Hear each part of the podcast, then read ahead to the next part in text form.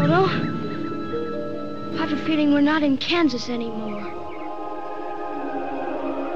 Yeah, yeah, oh yeah, what condition my condition was in. I woke up this morning with the sun down, shining in.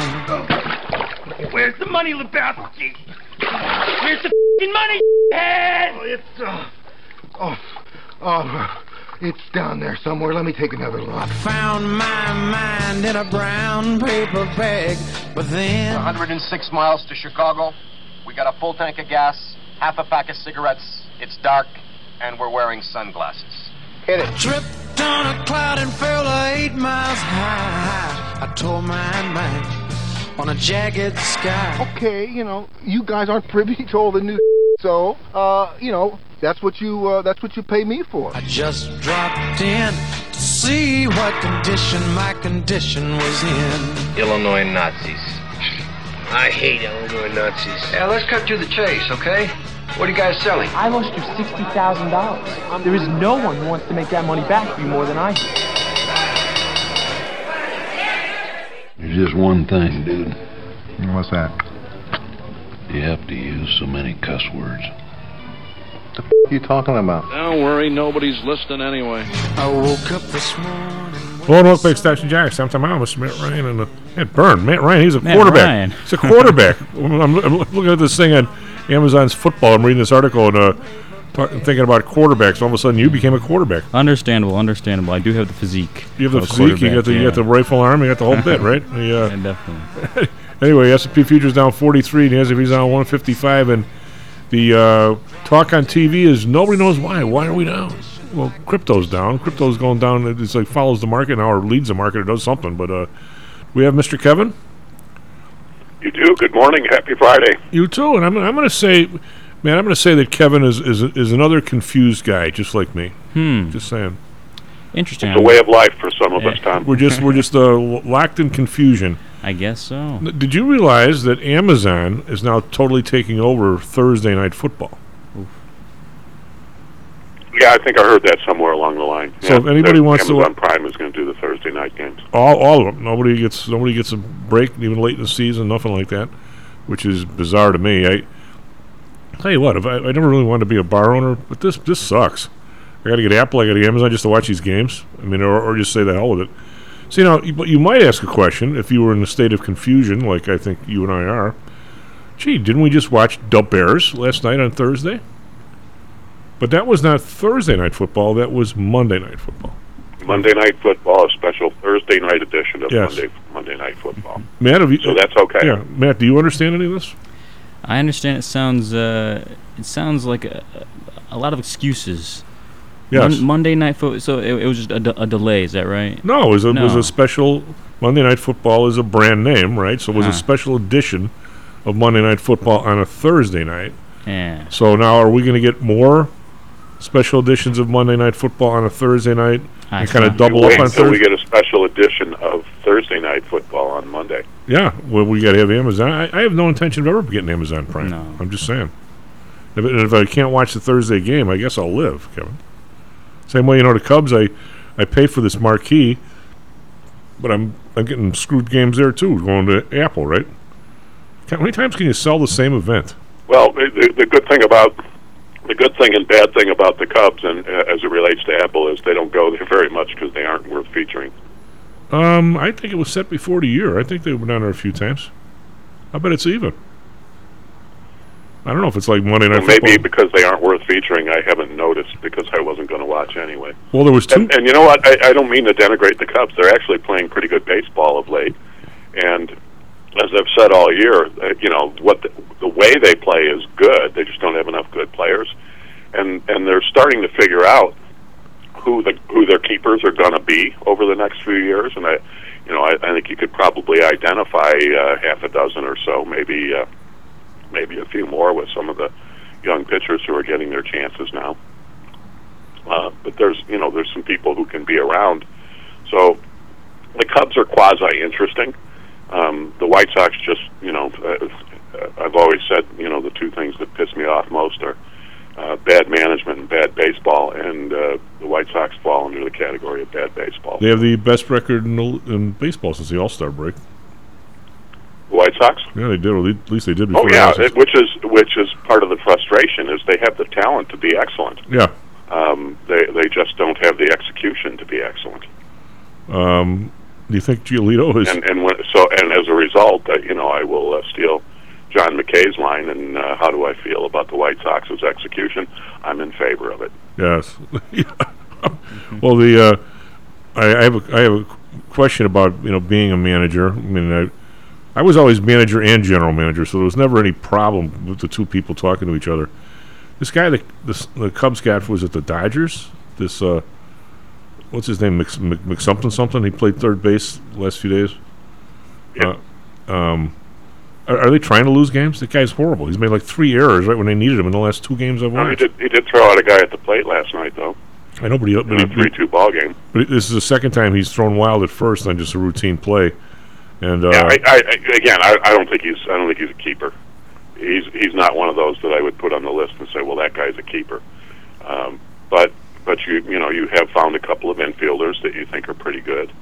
Um, uh, what's his name? Nick Madrigal is showing him that Yeah. uh, you know he's worth a longer look um, since he's come back from uh, injury, and uh, you know Nico Hoerner has sort of established himself, and everybody likes Chris Morel and. Uh, and uh, Velázquez, uh, you know, is showing you uh, he, he's he's a guy who, you know, uh, under in normal times would not be in the majors yet, and he's kind of keeping his head above water, which is a, a good thing for a guy who.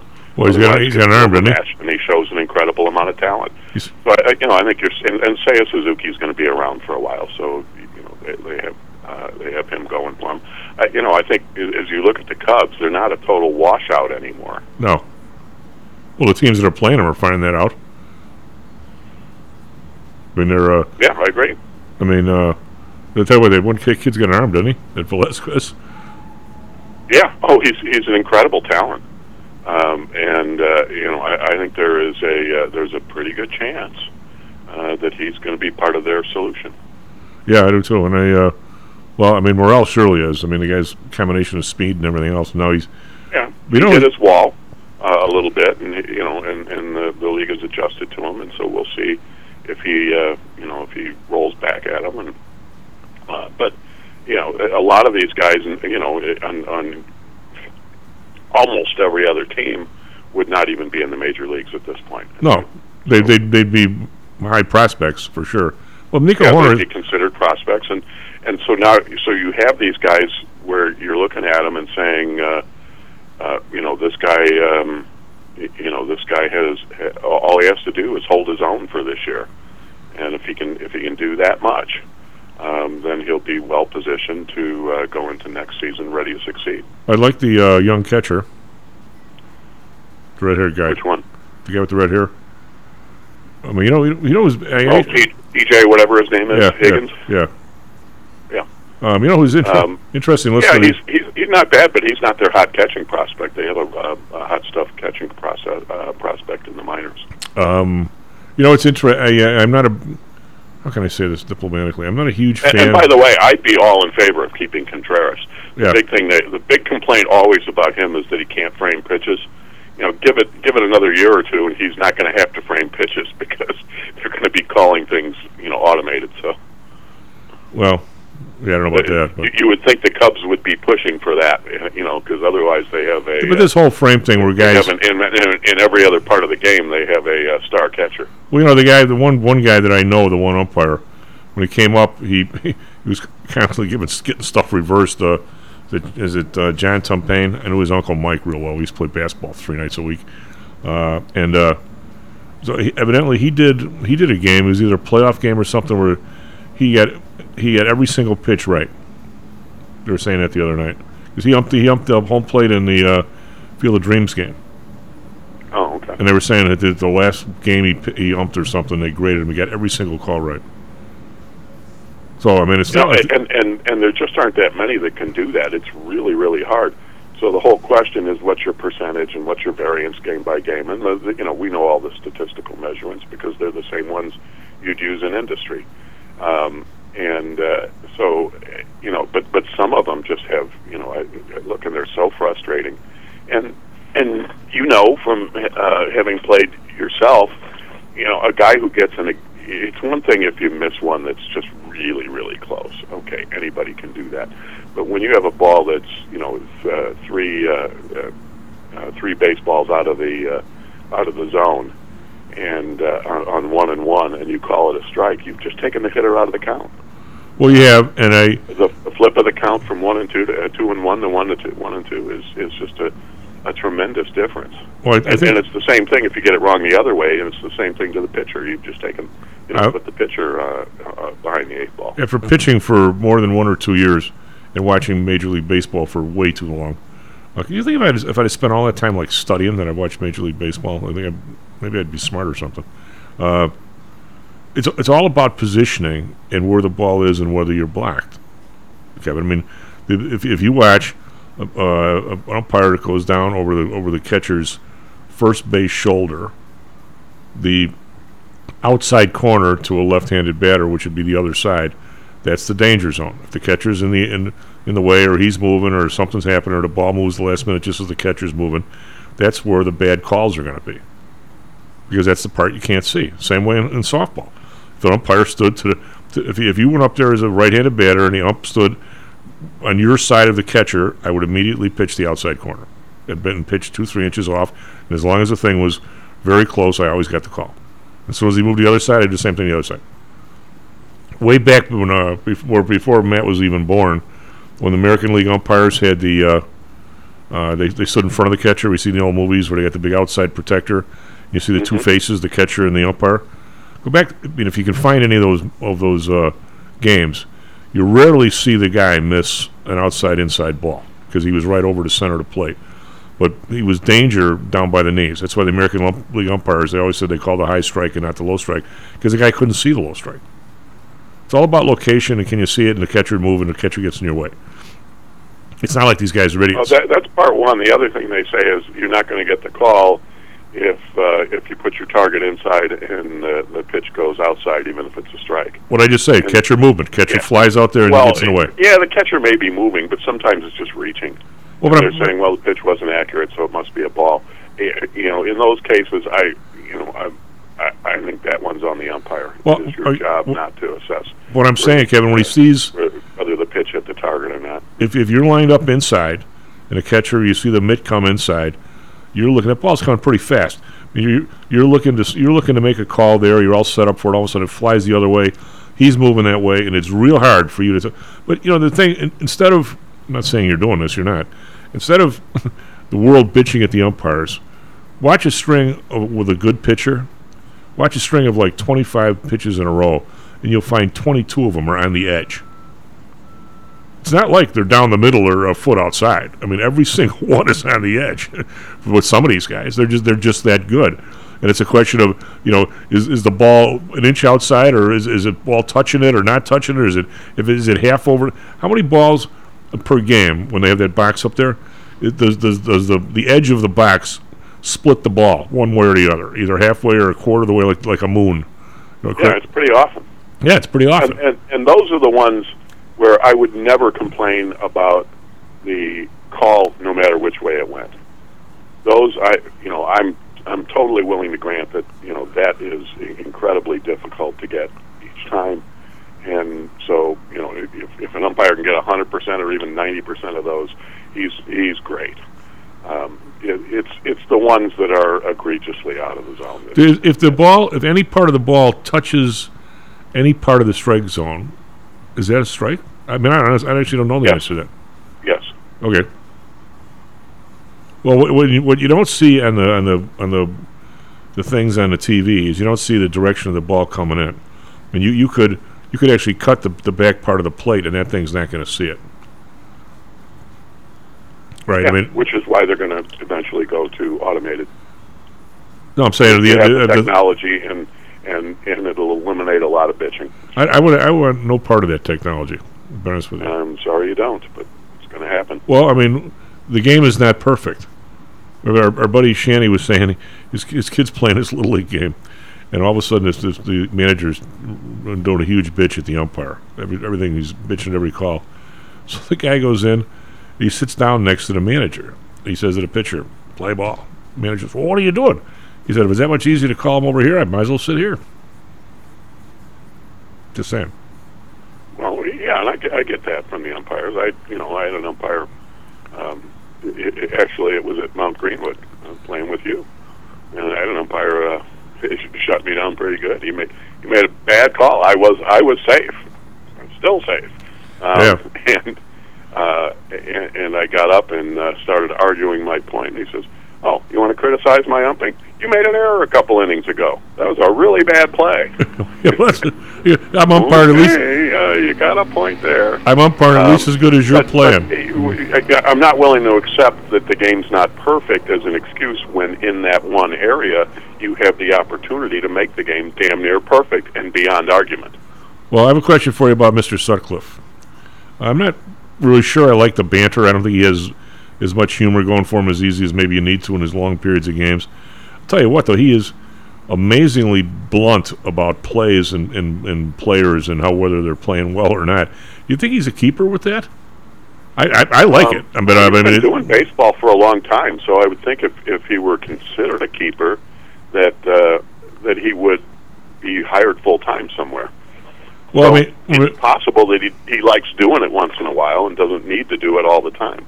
Well, I think there's a big difference, as we saw with Steve Stone and your and your buddy, uh, what's his name, the manager of the Astros, uh, Dusty Baker. Yeah, Dustin Dusty, we trusty.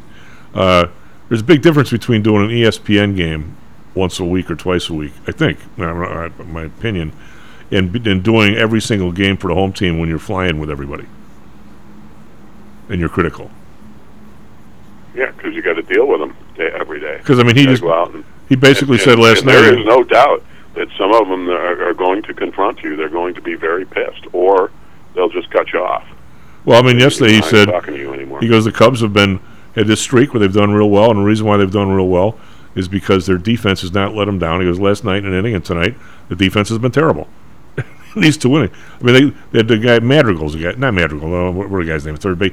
He gave the game away the other night, two errors, and that was that was the game. And uh, the last one against the Nationals, or the one they lost. And but I mean, it, you know, you, but it, you know, you got to. There's not a there's not really a Howard Cosell around anymore. Sutcliffe, I was surprised last night. He he was just talking Well, about that. and and Howard Cosell used to say he told it like it like it was. You know, I, I just tell it like it is. Howard, you tell it like you see it, and that's not necessarily how it is. I I, I, I miss him. I really I, I do, but but I always felt that that correction was necessary because there were a lot of times when I thought he was full of crap. Oh well, that's You know, I'd, I'd be watching and say, "Are you and I watching the same ball game here?" well, that's the truth. Man, he was. Uh, it, but you know, it, it, it's funny the background of the guy. Did you ever read one of his books?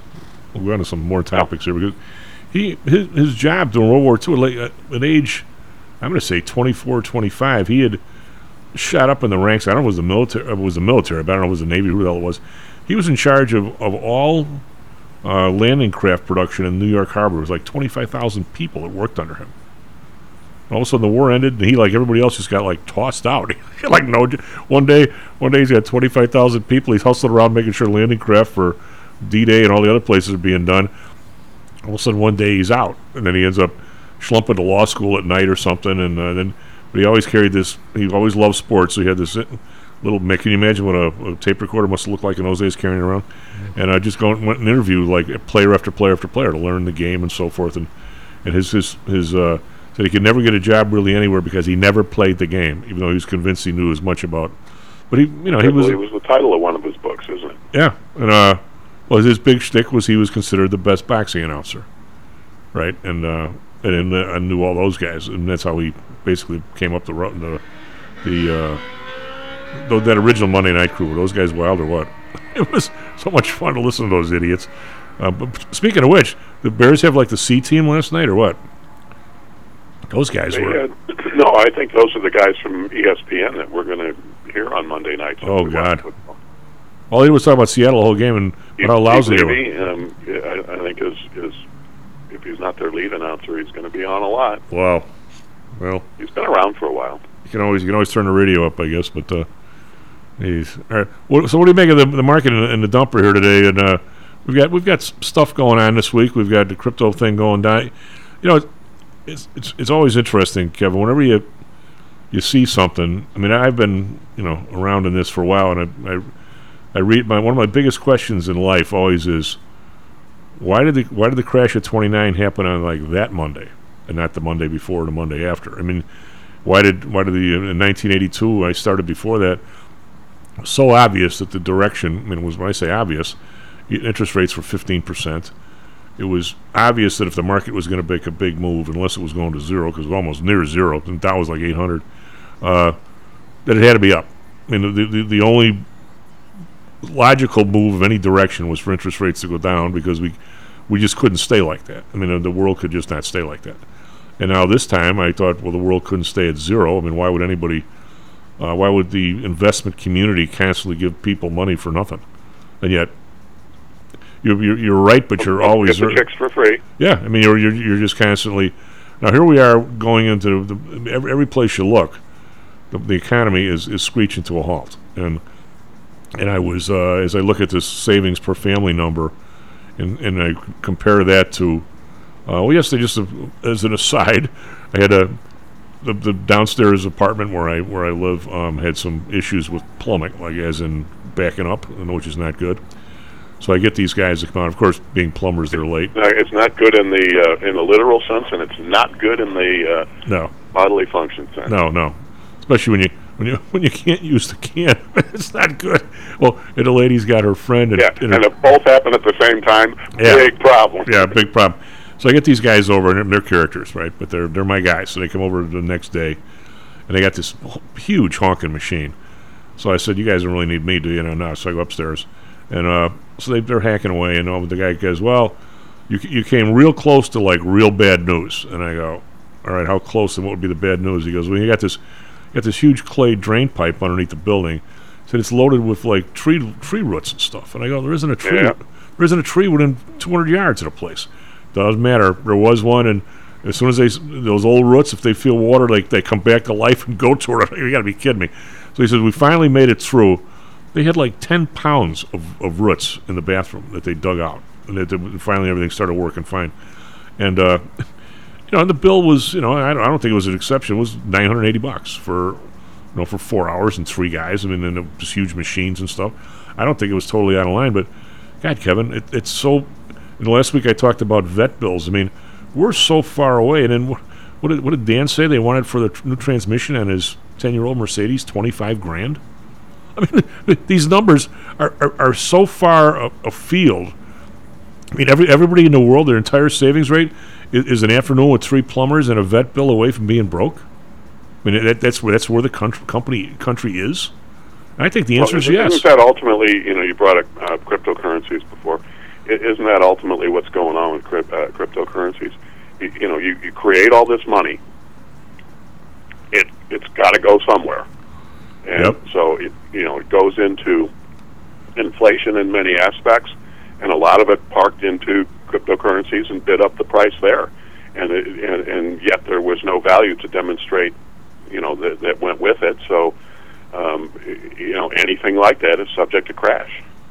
Well, you know, it's I uh, like I said, I, I'm you know once in a while, once a month, they have a kind of a, a meeting for one of the old guys. Uh, one of the ju- he's still a judge, older dude, and a bunch of people show up because they really like the guy. I've liked him forever. And there's a kind of a, a, party of, ju- of judges and lawyers. What a group that is. And, and you know, one of the guys like the other night just asked me about you know what do you guys talk about on the show? What do you think about the economy? And I and inflation. I started. I just gave about a one minute dissertation, and I could just see everybody go, "What is this guy talking about?" And these guys are amazingly educated people. They're judges. They're lawyers. You start talking about what the Fed's done or whatever, and they're like, "What are you talking about? What, what, what does the Fed have anything to do with inflation?" I go, "Really? Good lord!" I mean, it's what do they have to do? Have everything yeah, to but, do with it. But it's but it, it would be like me talking to them about some case. I don't know what the hell. I, I you know it's it's, it's, it's nothing nothing in my pay grade. I have no idea about some case that those guys are trying or whatever is. I mean, especially if it's a criminal case, if it's a money case, I might be able to make a stab at it. But anyway, SP futures down forty-one. Yeah, NASDAQ you futures down be one. on a jury. oh yeah, God no. SP futures down one forty-one. You're right back, Stocks and Jocks. Are you one of the millions of people who suffer with pain? Do you wake up in the morning with stiffness in the lower back or neck? Why are you using medication to cover up the symptoms without treating the actual cause? Painkillers, muscle relaxants, and anti inflammatories are not the answer. At ChiroMed, physicians are trained to detect the cause of your symptoms and to correct the underlying problem. If you're ready to listen to common sense and do what it takes to make changes in your body that can affect your health for the rest of your life, give ChiroMed a call and set up a complimentary consultation. They are located in Orland Park and can be reached at 708 403 2727. 20,000 patients over 22 years have been treated at ChiroMed, and over 90% of them have had positive results without medication or expensive surgery. Isn't it time you did something good for your body too? Give ChiroMed a call, 708 403 2727. That's 708 403 2727. Let's get you pain free and living again.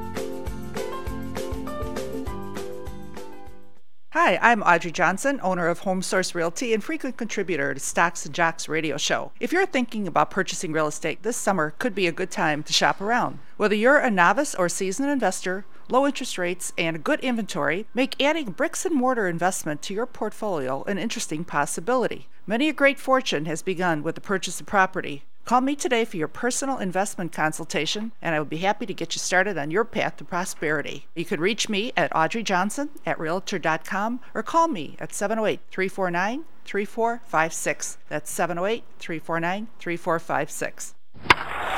Support the Stocks and Jocks team. Hats, t-shirts, sweatshirts, jackets, and Chief's favorite, the Stocks and Jocks ladies thong, all available at our online store. Just go to stocksandjocks.com and click the link to order any amount of great Stocks and Jocks merchandise for yourself and any other Stocks and Jocks listener in your life. The prices are affordable and the selection is out of the park. The Stocks and Jocks online store at stocksandjocks.com. Oh, it's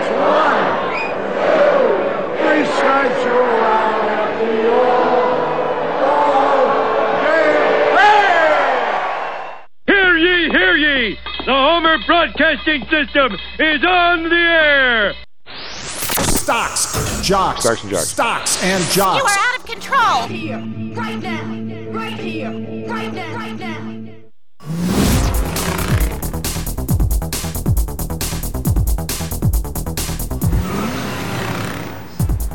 Lone right back Stocks and Jocks. I'm Tom Amos. Matt Byrne on the board. We're taking him back from his quarterback status. Uh, we, we accuse him of being Matt Ryan. Of Um, course. is he still? I wonder if he's still. Is he retired or is he still playing this year? Has he got one more year? Anyway, I don't I'm know. not sure. That's- It's easy confusion, though. Easy confusion. Yeah, SP futures up, down 40. That's futures down 141. Down down 268. Uh, I got some interesting. Well, we'll get to the crypto here in a second. Over in Asia, we've got Nikkei down 11, so they're quiet. They passed on all this stuff. Uh, Shanghai down 19.5 percent. Uh, Hang Seng d- up nine, but still 17,993. Doesn't look like they're making any dash at 20,000 anytime soon here. Uh, Europe, we got DAX down 96.7. FTSE down 5, or I'm saying up 5.1%. CAC down 30.5%, so nothing like here anywhere. Uh, bonds up 7 basis points, 2.95, trying to get back to 3. That's a 10 year rate. Uh, the Bund uh, positive 0.12. Uh, that's point, or back up to 1.21. These guys were 0.89 like a week or two ago, so they're they're pretty much rocketing up. Even though it doesn't, I mean, it's not much, but in percentage terms, it's a lot. Japan up one basis point, back over 20.208. Oil down at dollar 83, 88.67, kind of settling in here at these numbers. Pretty quiet under 90 here for like a week or so.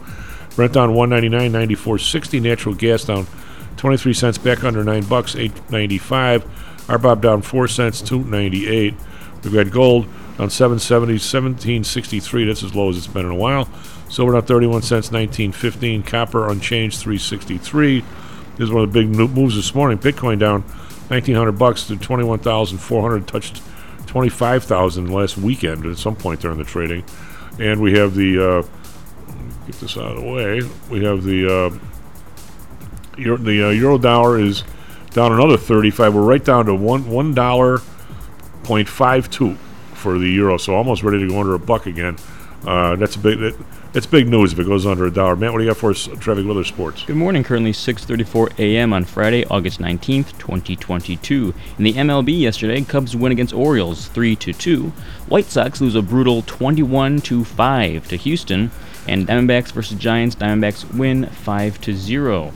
It's week 2 of the preseason in the NFL. Last night, Bears play Seattle, win 27 to 11. Tonight at 7, St. Louis with Green Bay, and at 9, Texans with LA Rams. Weather in Chicago currently cloudy, 67 degrees, a high of 87, and a low of 67. In Phoenix, partly cloudy, 81 degrees currently, a high of 94, and a low of 77. Now for traffic in Chicago, heavy traffic eastbound on the Eisenhower between Wolf Road to Congress Parkway. Keep in, keep in mind an accident at South Pulaski Road causing right lane blockage. Expect up to 10 minute delays. Traffic westbound on the Dan Ryan between 51st Street to the Jane Byrne Interchange downtown. Traffic northbound on the Stevenson between Route 171 to South Damen. So we got, Chief. Back to you. The uh, those that haven't uh, been following this uh, Bed Bath and Beyond story, this is a BBBY. I don't Kevin, if you've had any. Uh, stock was. Uh, let's, let me get the right date here. It was like five bucks on uh, 503 on 725. So that wasn't long ago.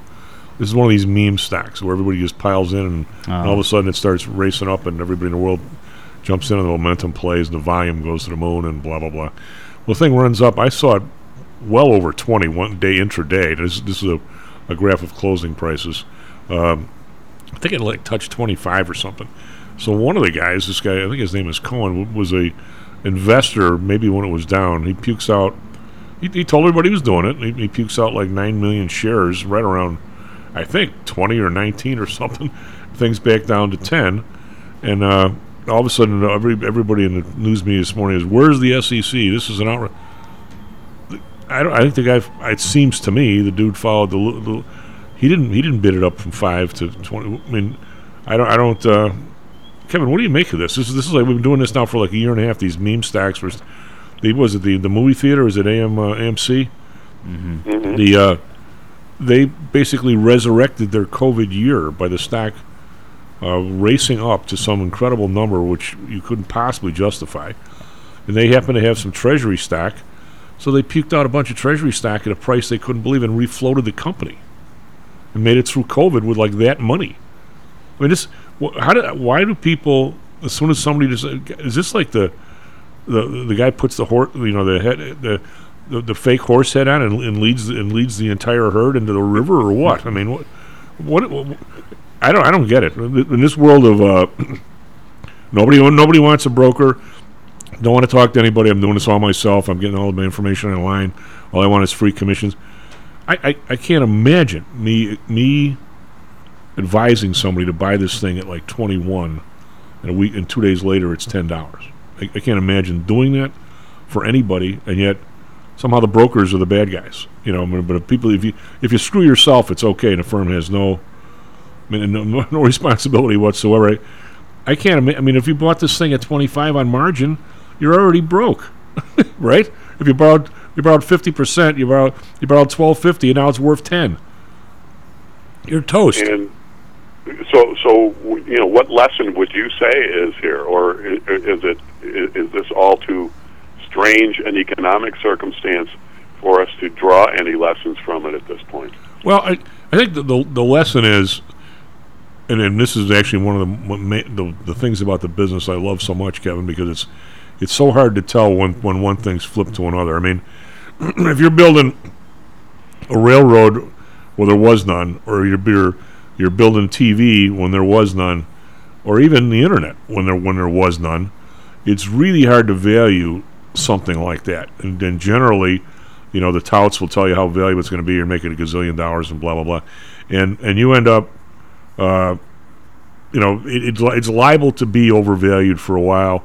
And if it's a success, it, it grows into the value over time, and maybe you don't get hurt. Maybe in fact the, the value even increases.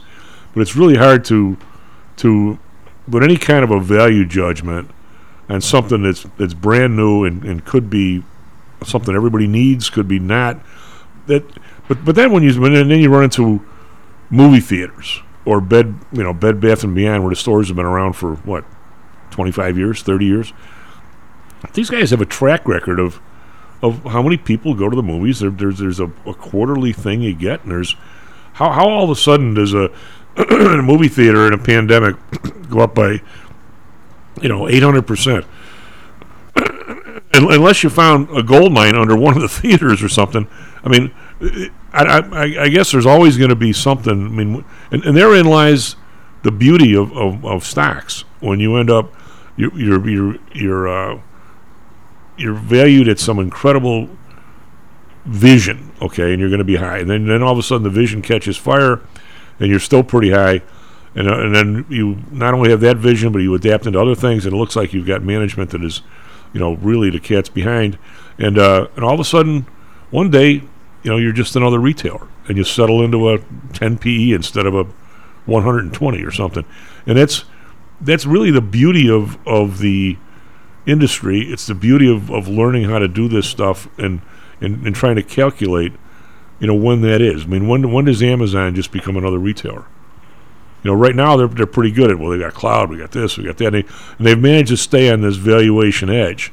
But someday they probably won't. You know, and then all of a sudden they'll just be somebody who's faster than them, and they're just another retailer. And it's, but it's not surprising to me that stocks fly up like this on this massive momentum. It's the stocks that are doing it. A movie theater, a, a place that sells towels. I mean, really? I mean, unless unless the locations or whatever get, you know, uh, well then it was that was the Kmart story. Oh God, forget about Kmart. You know, Jim, Jim what's his name? Uh, Cramer. Uh, oh God, my buddy's going to make this a real estate play, and you have no idea how how how you know what the property they have and how valuable it is, and blah blah blah. I mean, Kevin, you, yeah, you're right. Nobody has it any. didn't i- seem to work out, though, did it? no, but because you know what, you're right. Nobody has any idea.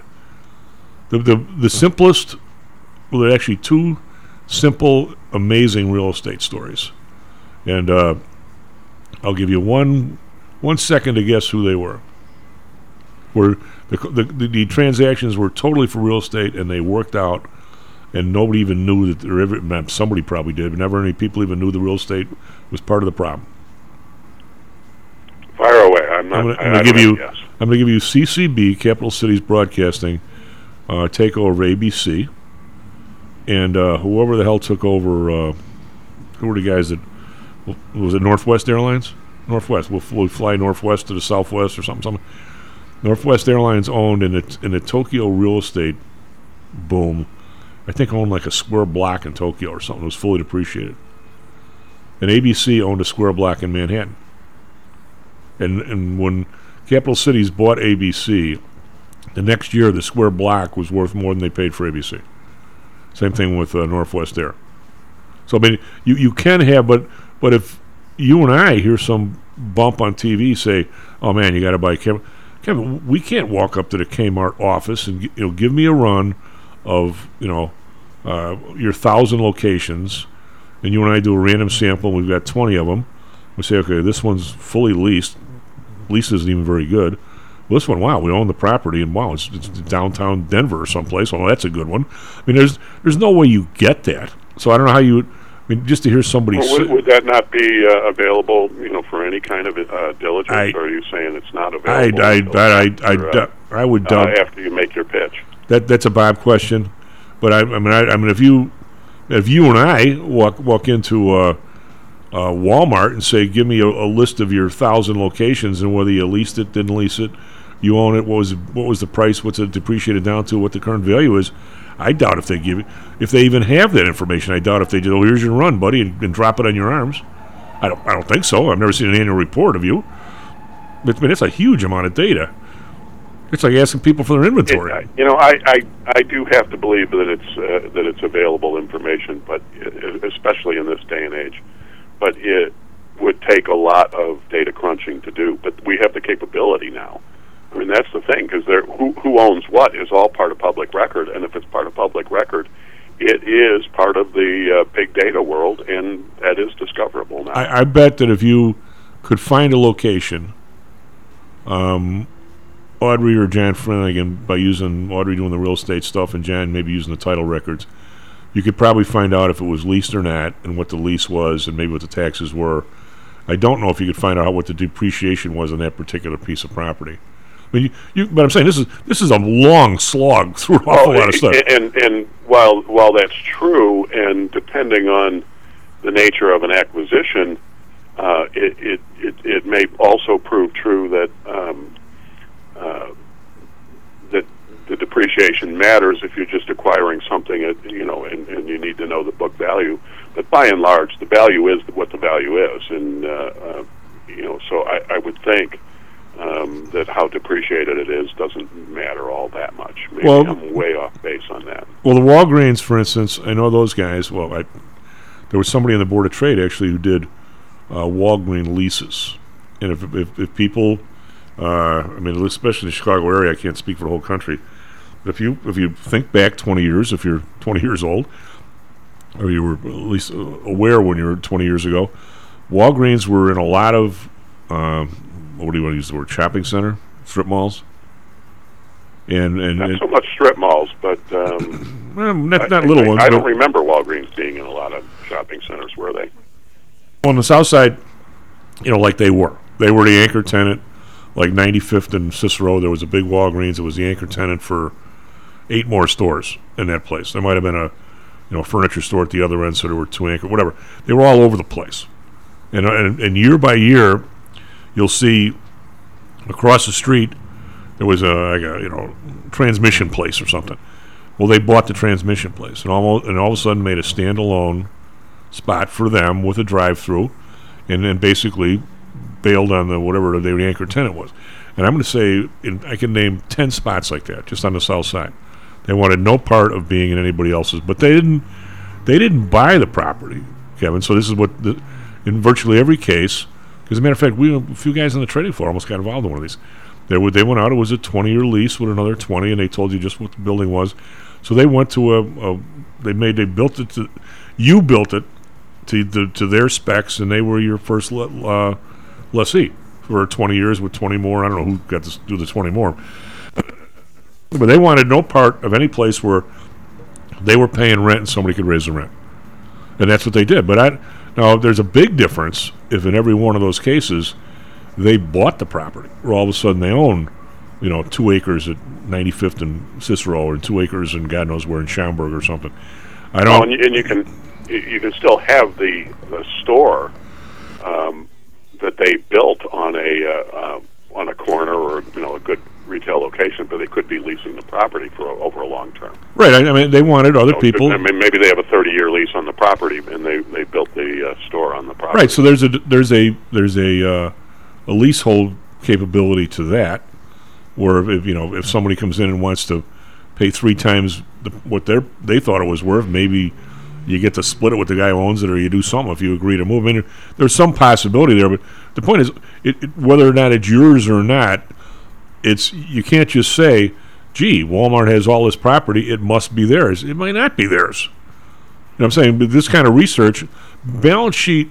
I mean, we the uh, the, the thing people forget about, and one of the, the things that I would love to be able to do, Kevin, if I had you know wherewithal to hire you you and I can make a stab. Certainly, if, if Bob was still with us, we could make a stab at valuing a company based on their income and their cash flow and things like that. You talk about it all the time, but I never hear you say because we don't know unless we really really look. We never hear you say, "Gee, this this outfit that makes uh, you know Winnebagos or whatever." I use that term for RVs. RVs is a generic term for RV. This outfit that made RVs man, the property they have, somebody's been trying to buy it for 20 years and they're willing to pay them like a bazillion dollars. We would never know that. We have no idea if the balance sheet is well valued. I guess what I'm saying. Uh, No, I, I understand that, Tom. What I and what I'm saying though is that with the, the all of the data that is now stored, it's all you know, it's all out in cloud, and you can you, you can subscribe to it, and you can you know you can get your hands on it. That they that the analytics tools now exist, and this is this is all the crap when they talk about you know things like Google and Facebook and all of that. That is all all of your search data, all of your uh, Facebook posts and tweets and all of that stuff. It's all totally unstructured data, and it's stored in about six. And and even the stuff that's structured data is stored in about you know twenty different ways uh, for each instance. But the the tools exist now for people to do that kind of research. And so I, I do think it's discoverable now where it didn't used to be. Well, I mean, I think that And, and, and I think it's discoverable at a reasonable cost. I mean, I, I know, I know, I'm a, I'm a luddite uh, talking to somebody who does this for a living, but you cross into the, the, the term in the trading floor where everything's available, but you also can't take a drink out of a fire hydrant. I mean, I, I wouldn't. Know, I guess I wouldn't know where to start. That's why you need the, that's why you need the analytical tools to do it that, that sift through that. I'll see if I can find you and, and tweet out for the listeners, you know, some some you know good primers on uh, uh, uh, big data. Okay, so data analytics. from our discussion here, the uh, a guy like me saying you'll see some of these takeovers or these combinations because of the balance sheets are tremendously good dues for the person who does the taking over. I mean, when Pullman was taking over, you took him over because those there's like 15 companies in a row that went because their pension fund was overvalued, which nobody would know unless you happen to be on the inside or maybe you got due diligence or something. But uh, now it's maybe some of the properties overvalued or something. Could be patents that nobody's using. Could be anything, but there's something overvalued. I just we you know it's there. I mean, I, I, I know it's there. I think I know it's there, but I don't see how if if your guys armed with all this intelligent way of getting this information, there's a thousand companies out there, Kevin. How how would I even point your guys at the, at the ten most likely? Like, it'd be, in other words, how would you even know where to start? You can't do all of them. Yeah, you probably can actually. Really? Okay. Well, boy, Yeah. Yeah, if if if you have enough computing power, yeah, sure, of course you can, and and and it it, it doesn't. It, it takes uh, surprisingly little, especially in the days of uh, cloud computing, because you can just go purchase, you know, uh, what you need for an analysis, and then give it back. so you're you're, you're saying to, And and and if you're not, and you know, if, if you're not doing anything proprietary on it, you're not, you know, you're not concerned about security so much. Um, that you know, that's a good option for you. So you're telling me that if uh, on the north side where I live, say say I was, you know, somebody dropped some uh, a big a big bag of, bag of coin on me, it'd have to be a real big bag of coin, and I was interested in buying, say, Home Depot. That like today, your your your guys, your peeps, could tell me that the the Home Depot on Elston, the Home Depot on North Avenue, and the one in Halsted, you could tell me the particulars of the lease, who owns it, uh, when it was built, when it was depreciated down to, so I know whether it's it's undervalued or overvalued on the books. Well, and you would then you would probably want that sliced up a little bit so that you could say, well, they have uh, nationwide, they have X number of leases. The this many have uh, five years to go on it. This many have ten years to go on it. Uh, you know, the uh, the various terms are uh, that are available. Yeah. Now, you know, the, do you are you going to personally wallow in all that much data? Maybe, maybe not. Some people are more inclined than others.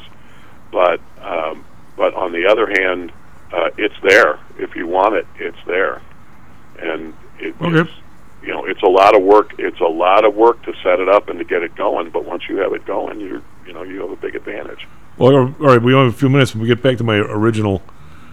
As I wandered off, took us off on this safari to God knows where. We wandered off uh, off topic. That's hard to believe. It's hard to believe, but but, the, the, but the topic was when if, if you see something happen, like if there's people now who feel that the economy is, is going headlong into a recession, and they've got all kinds of data on their side. Whether I sure hope that somehow we save the day here and we don't go too crazy into one, although I don't think we can possibly avoid one of some definition. Uh, uh, the question is when when when does that realization come to where every day you have four- 40 people coming on saying we'll never be in a recession. This is fine. Just print more money or whatever we're doing or the or the economy. We've got this bill coming out and uh, speaking of which weren't you kind of surprised Dan yesterday talking about uh this is sort of on the same topic all the companies that he's talked to that were in the first infrastructure bill and sh- and essentially were part of all of that that that money hasn't come through yet? It was like a year ago wasn't it or two years You're suggesting incompetence in the federal government. well I mean I, I don't no, know I, I'm very surprised. I'm But I'm, I'm, surprised. I'm just, I guess I don't know the normal timing.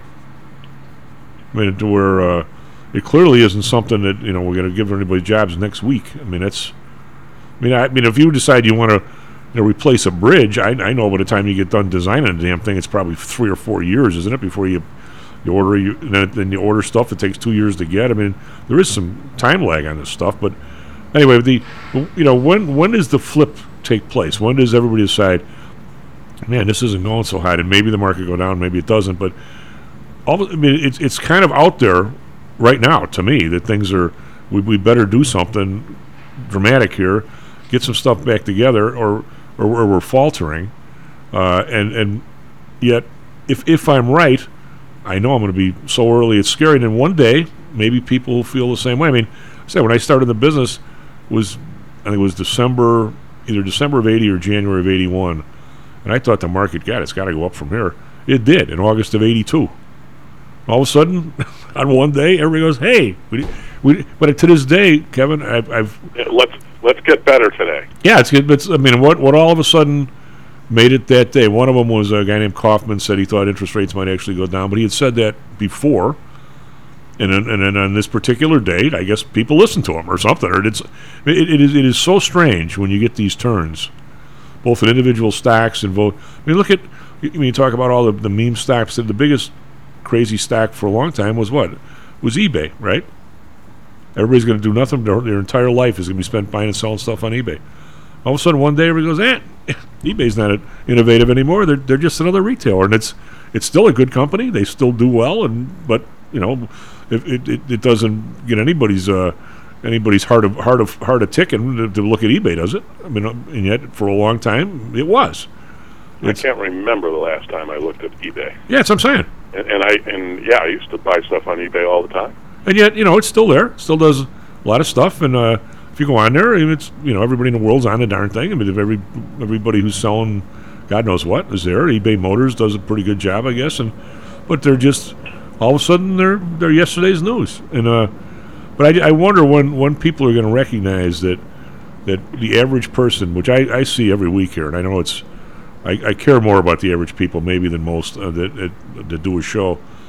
Kevin, the average person is seriously, seriously suffering. They they cannot handle.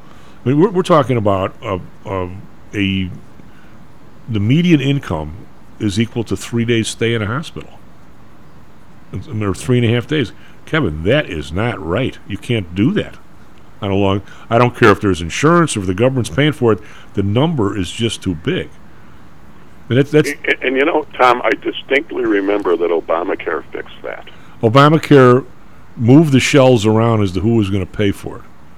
They never, somewhere in the beginning of the thing, the president, Obama, who I think actually, Kevin, felt a little bit like you and I did, that somewhere in this mess we're going to lower these costs.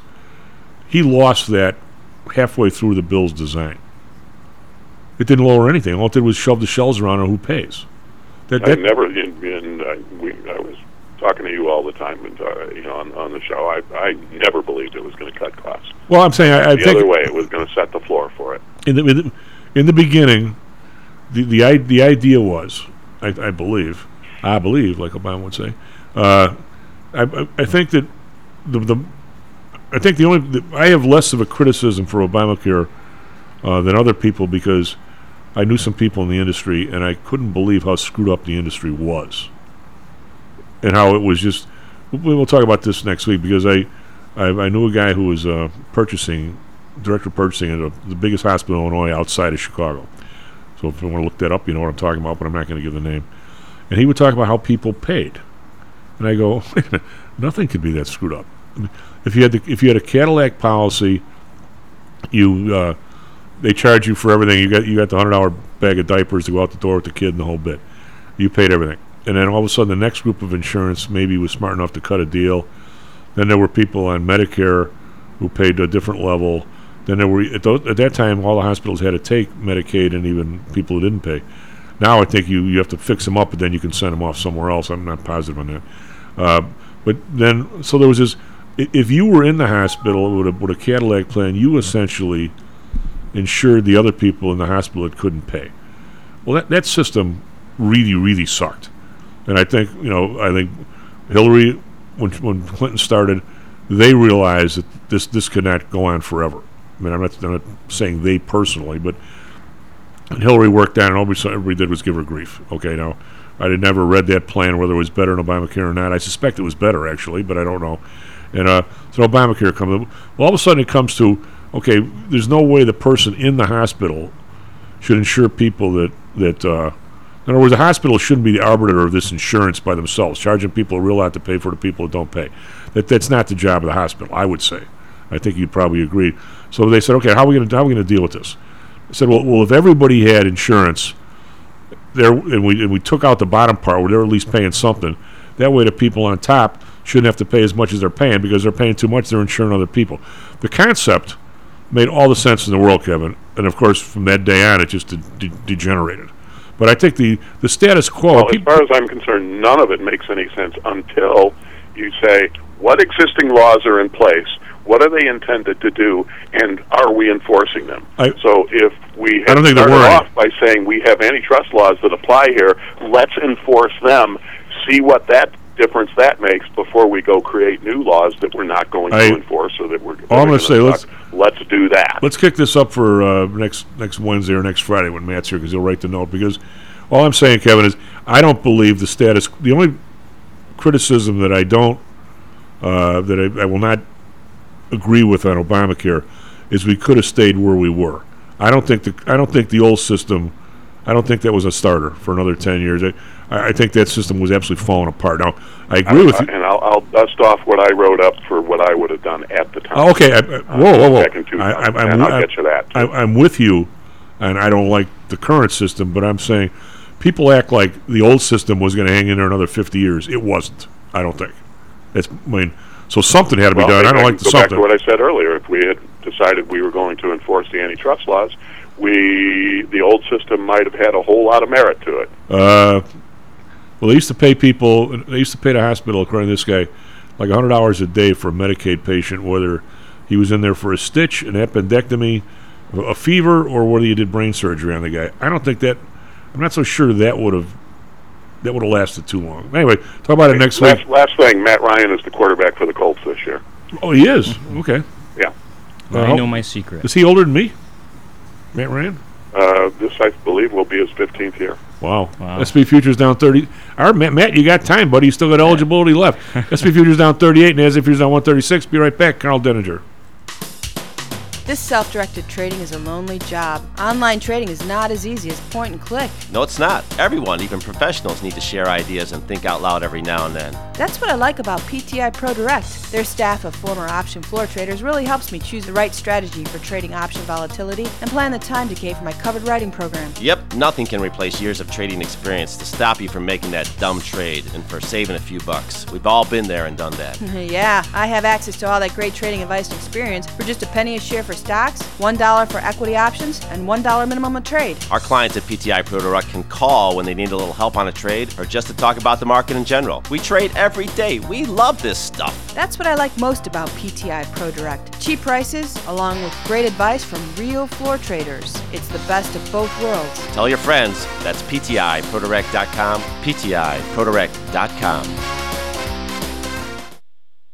Are you one of the millions of people who suffer with pain? Do you wake up in the morning with stiffness in the lower back or neck? Why are you using medication to cover up the symptoms without treating the actual cause? Painkillers, muscle relaxants, and anti inflammatories are not the answer. At ChiroMed, physicians are trained to detect the cause of your symptoms and to correct the underlying problem. If you're ready to listen to common sense and do what it takes to make changes in your body that can affect your health for the rest of your life, give ChiroMed a call and set up a complimentary consultation. They are located in Orland Park and can be reached at 708 403 2727. 20,000 patients over 22 years have been treated at ChiroMed, and over 90% of them have had positive results without medication or expensive surgery. Isn't it time you did something good for your body too?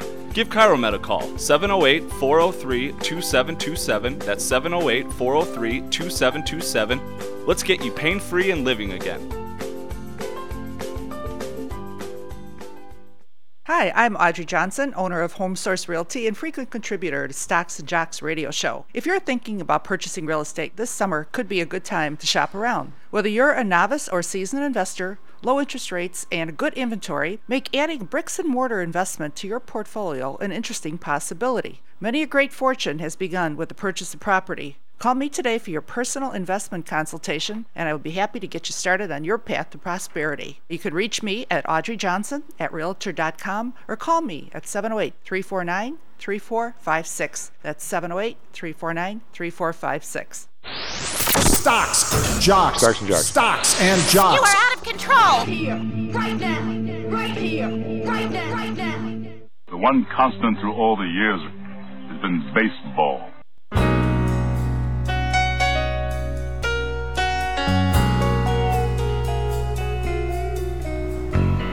Up on the hill. Well, hold on, up here, Stocks and Jocks. I'm somehow. SP futures down 36, NASDAQ futures down 129. Mr. Matt Byrne with some interesting Mm-hmm. quote there from the. I just love Gerald, James Earl Jones' voice, don't you, Matt? Oh my gosh, yeah. He's- He's he's in his 90s now. He still got it though. Oh yeah, he's uh, he was in a lot of the. Uh, he was in the uh, the Bourne Identity and some of that stuff, but he's been in a lot of great stuff. Yeah, And I- fantastic guy. yeah, I really like all his stuff. Do we have Mr. Carl? You do. Well, maybe you can be better than the dudes on TV. Why are we down today? Well, you know, uh, uh, maybe uh, some margin calls overnight, which usually don't happen, right? I mean, usually the margin clerk starts coming at you at about two o'clock. Um, that that sort of uh, changed a little bit, Carl, in the industry, uh, depending on who you're with. Uh, the people who uh, we have, we have people I think know PTI has two clearing relationships. We we clear through RBC. Uh, it's it's Royal Bank of Canada's American con- uh, affiliate, and we also use the IB for people who want to be online. Uh, shameless plug: if you want to be, use the IB system, but you want somebody to call if either you're on the road or whatever you have a problem, you know, we'll we'll take the phone call. Where IB is not so hot about that.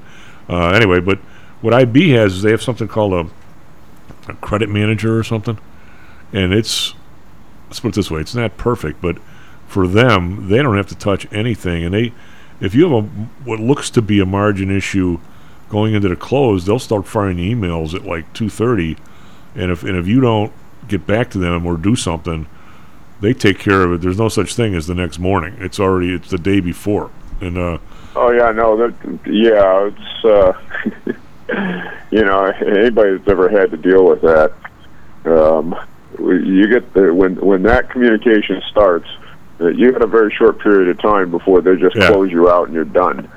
Yeah, well, RBC is the more traditional. You know, we'll watch it, and if there's a problem, we'll get notified, and we'll find you, and that, that sort of thing. And if there's an actual call, yeah, the next morning. I mean, so we, we can do it. You know, but actually, we don't. That, that's one thing I'll say by by people who uh, do a lot of the option stuff. I mean, Carol and the protective stuff. I don't think we we don't we never we never get anybody. Well, I say I won't say never, but very very rarely. We're, we're not the place where you're going to call up and buy five thousand shares of BBBY at twenty five, and two days later it's ten. I mean, we're just we don't. First of all, I don't want to be that place, and secondly, we're not that place. You know, you could could you call up and say if you had a you know if you had a a, a, if you'd been here for a while with a good size account and say I want to buy a thousand shares, well, sure you can. It's your money, but uh, you, you, we're just not going to say you know okay s- send me the other send me half of it when you get when you get around to it. we're, we're, we're not doing that. You know, just uh, I, I just, uh, you know, it, what, what gets me like last night, um, I was following some of the, you know, some of those the uh, Wall Street bets guys threads, right? It's uh, you know where all the the meme crazes hang out these days, and uh, they're posting, uh, you know, they're posting the suicide number hotline Good. and it's it's like, well, yeah, if you uh, you know if you went all in on margin at thirty, um, hmm, let's see, uh, we're we're trading uh, nine seventy eight uh, early this morning. Uh, gee, that, that that could be a small problem. Yeah, yeah, it's a big it's a big issue. And I now whether or not I'd have to I have to ask my brother because he gets all the emails more than I do. But I have to believe that uh, at both places that we deal with, that the the margin requirement for for BBBY was was raised from 60 50 percent. I mean, I'm not positive on that, but you can do that as a firm. Uh, I mean, we don't. Oh yeah, well, it's during the you know during the first round of this craze with you know with GameStop and AMC and stuff like that. Um, I was and, and BlackBerry was one of the other ones that was you know was that got caught up in that stuff. Um, I uh, you know I've I've a trading desk that's it's you know just an app that's open, and I got all kinds of ping alerts that uh, you know if you decide you want to play in here. Oh, by the way, hundred percent margin. Yeah, yeah. and it's like, so you know, you better have the cash uh, for whatever it is that you're trying to do, because as far as we're concerned, the risk of you losing 100% of it is is is there. Oh yeah, yeah. Well, I, you know, I, I don't. Like I was trying to explain to Kevin in a, in a lame ass way. Uh, that that's some of the beauty of investing. I mean, if if if you and I, so all of a sudden we come across, you know, some some outfit, and the guy in there looks like, man, this this dude looks like he's got a, he's either got a cure for cancer, diabetes, or baldness or something. And oh, by the way, if it's the bald, let's say the baldness cures, which the one thing I was supposed to. What was the name of the product that was supposed to cure baldness? Uh, the blood pressure medication. What's the name of that stuff? Uh, Uh, began with an there's, R. there's been a few. Began with, but I mean, with, began with an R. Yeah. Yeah, it was a blood. Uh, Rogaine. Rogaine, and uh, that would have been the best product ever because you had to use it every day for the rest of your life at like 25 hours a month. You know, I mean, the- talk- you're- that's way better off than a, than a shot that cures cancer. But how much you charge for the shot? It's one shot, right? Uh, but anyway, suppose we did that. I mean, we could sit there and go, man, let me just do the math. See, 25 hours for every guy with no hair, times a month, you know, times 12, times however long the guy's got to live. Like, that's a real lot of dough. I, I could see that stock, you know, I'm not saying I, w- I would pay through the nose for but I could see that stock having a meme type run. But how does a place that sells towels at a movie theater in the middle of COVID, how do, how do they have a meme? Wh- What do they think? They're sitting on a gold mine or what? On one of these stores? Well, here's. I mean, I did an article on the GameStop thing when it when you know when that all started, and and I said, you know, these guys are blockbuster in the video game business, basically. Yeah. Because the video game business had several years prior on to essentially 100% online delivery of everything that you use. So you know the old the old way that this was, and you know my my kid when she was younger, every time a new game console came out, she had to go buy it because there was you know there was some series of games that she liked, and and oh by the way, we're not going to make it for the PS3. You have to buy the PS4, and before that it was the PS2, and you know da da da da da. Okay, so fine, except uh, all of those were delivered on discs that uh, they look like CDs and DVDs, and they are. They're just full of data instead of of movies. Okay. So that was, you know, that was the GameStop. That was how GameStop got its thing. Was that, you know, it's cartridges for the cartridge systems, and then the discs for the disc-based ones. Well, the shift came, and then everything, all of these games are online connected you, you pretty much can't play them without being connected to the internet in some form or fashion. And then the, the manufacturer said, "Well, what are we pressing all these discs for? That's stupid." you know, you you buy the game from us, and we we just download it to you over the internet. And, and oh, by the way, now we don't have to pay for the, the pressings and the boxes and you know the packaging and all of the. And, and, and, and oh, by the way, the store that was selling the discs doesn't make any money because there's nothing sold them anymore and and I mean, that's essentially what happened to Blockbuster, right? Is that it was you know, it was VHS tapes, and then it be and and they were ridiculously expensive. Nobody ever bought them, but you rented them for you know for two nights for five bucks or whatever. And then all of a sudden, uh, oops, that goes away. And when streaming showed up, that was that was the end of uh, you know other than the Redbox where you can still go you know get a DVD for you know for a buck or whatever. Same thing happened with these guys. So how is it that this this company somehow magically becomes reinvented?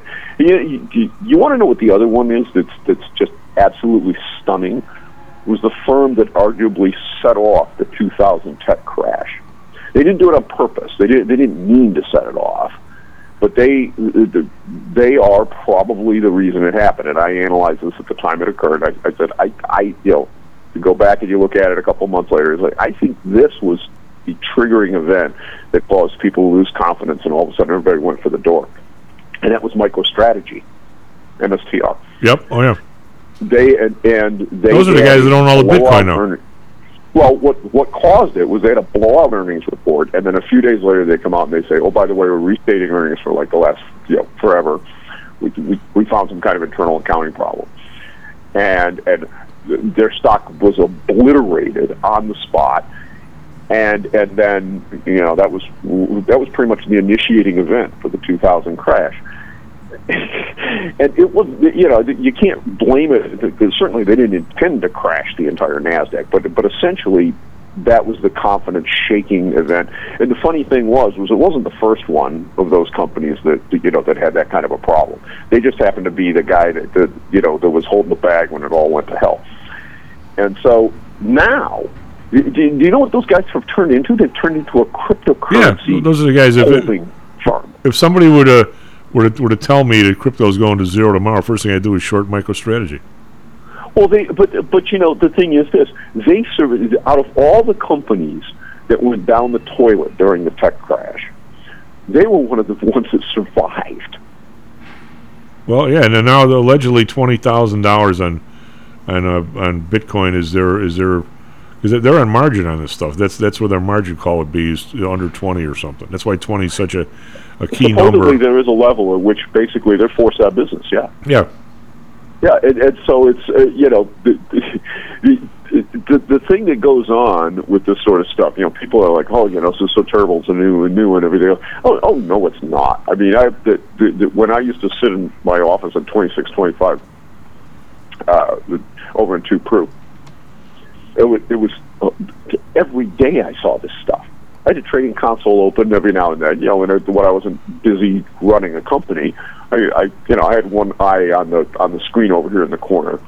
There, you know, there were five of them on my desk, and this one, you know, that one had a trading console open on it, and I used to watch this stuff all the blinkety blinking time. Well, I mean, Carl, Carl, to be to be, I'll, I'll say to be gross, which I don't want to be gross.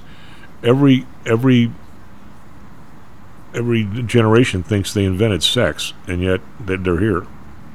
Well, yeah, hello, how how'd that happen, Yeah. right? I mean, So you know the other the other thing that uh, you were talking about in the first hour. In fact, you you you kind of finished with it. This this whole Obamacare thing and the healthcare situation. Um, when uh, when I, I was one of the people that actually read the bill before it was voted on, one of the few. This was this was back when these huge bills were were only a few hundred. In in that case, about seven hundred pages. Um, of course, nowadays they're you know they're five thousand pages, and it's physically impossible in the twenty four hours you would have to to read them. I literally stayed up all night. I left the espresso machine on and was pulling shots and, and downing them. And I, I my trading console, the, the, the, the way that they do these kinds of bills is that you have strike this sentence from this place in this law and change it to this. And so what you end up doing trying to analyze these things is you have 40 windows open at once trying to run down all the cross references and figure out what the blankety blank this thing does.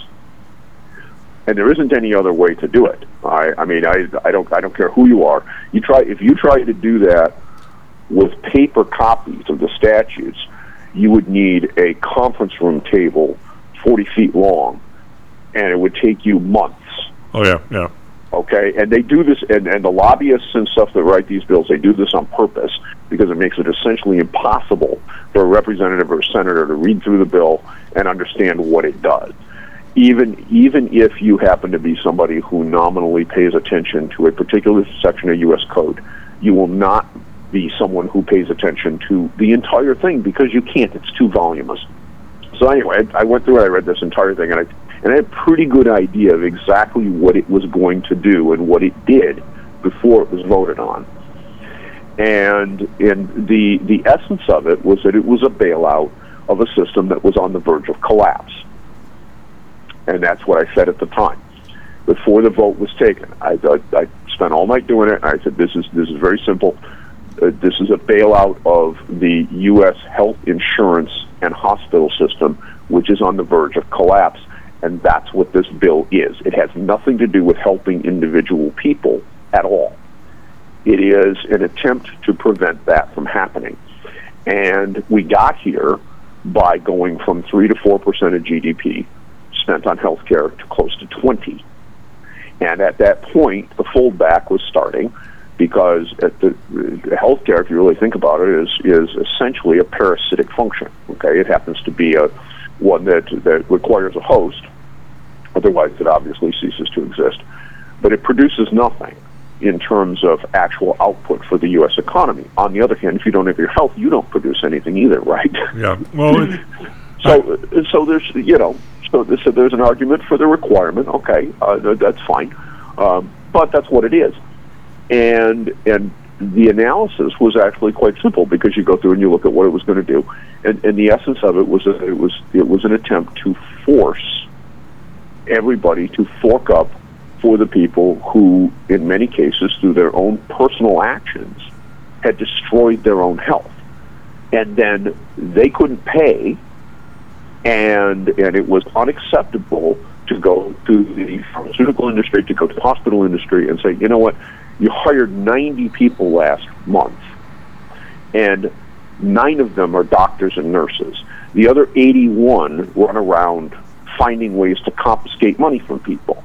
Um, oh, by the way, uh, we're not going to let you charge that off on every schlub that comes into your place with a heart attack. Well, I think the the the old system. And This is the only the only real debate I get into with anybody who, do, who hates Obamacare is that the old system and what you just said I think is absolutely correct. The old system was totally falling apart because the the the insurance part of it was the people with the big plans and then paid way more in the hospital than they they probably should have were essentially insuring the people in the hospital that couldn't pay. So the the insurance came within the hospital itself, and once the cost got so high to where the insurance company said we're not doing that anymore, well that that that kind of failing system totally fell apart. And and, and Yeah, but but Chief, think think about the essence of what you just said, okay? Because the essence of what you just said is that the hospitals and the insurance companies, along with the pharmaceutical industry, constructed a facially illegal, felony level illegal structure um, and, op- and operated it for decades, and they still do. Okay, I, I guess it's. By the way, you know you have no no greater ally when it comes to antitrust than me. If anything, we're we're we're, we're two horses running for the finish line on that one. But it's real hard to. Uh, I'll say what I said with Kevin.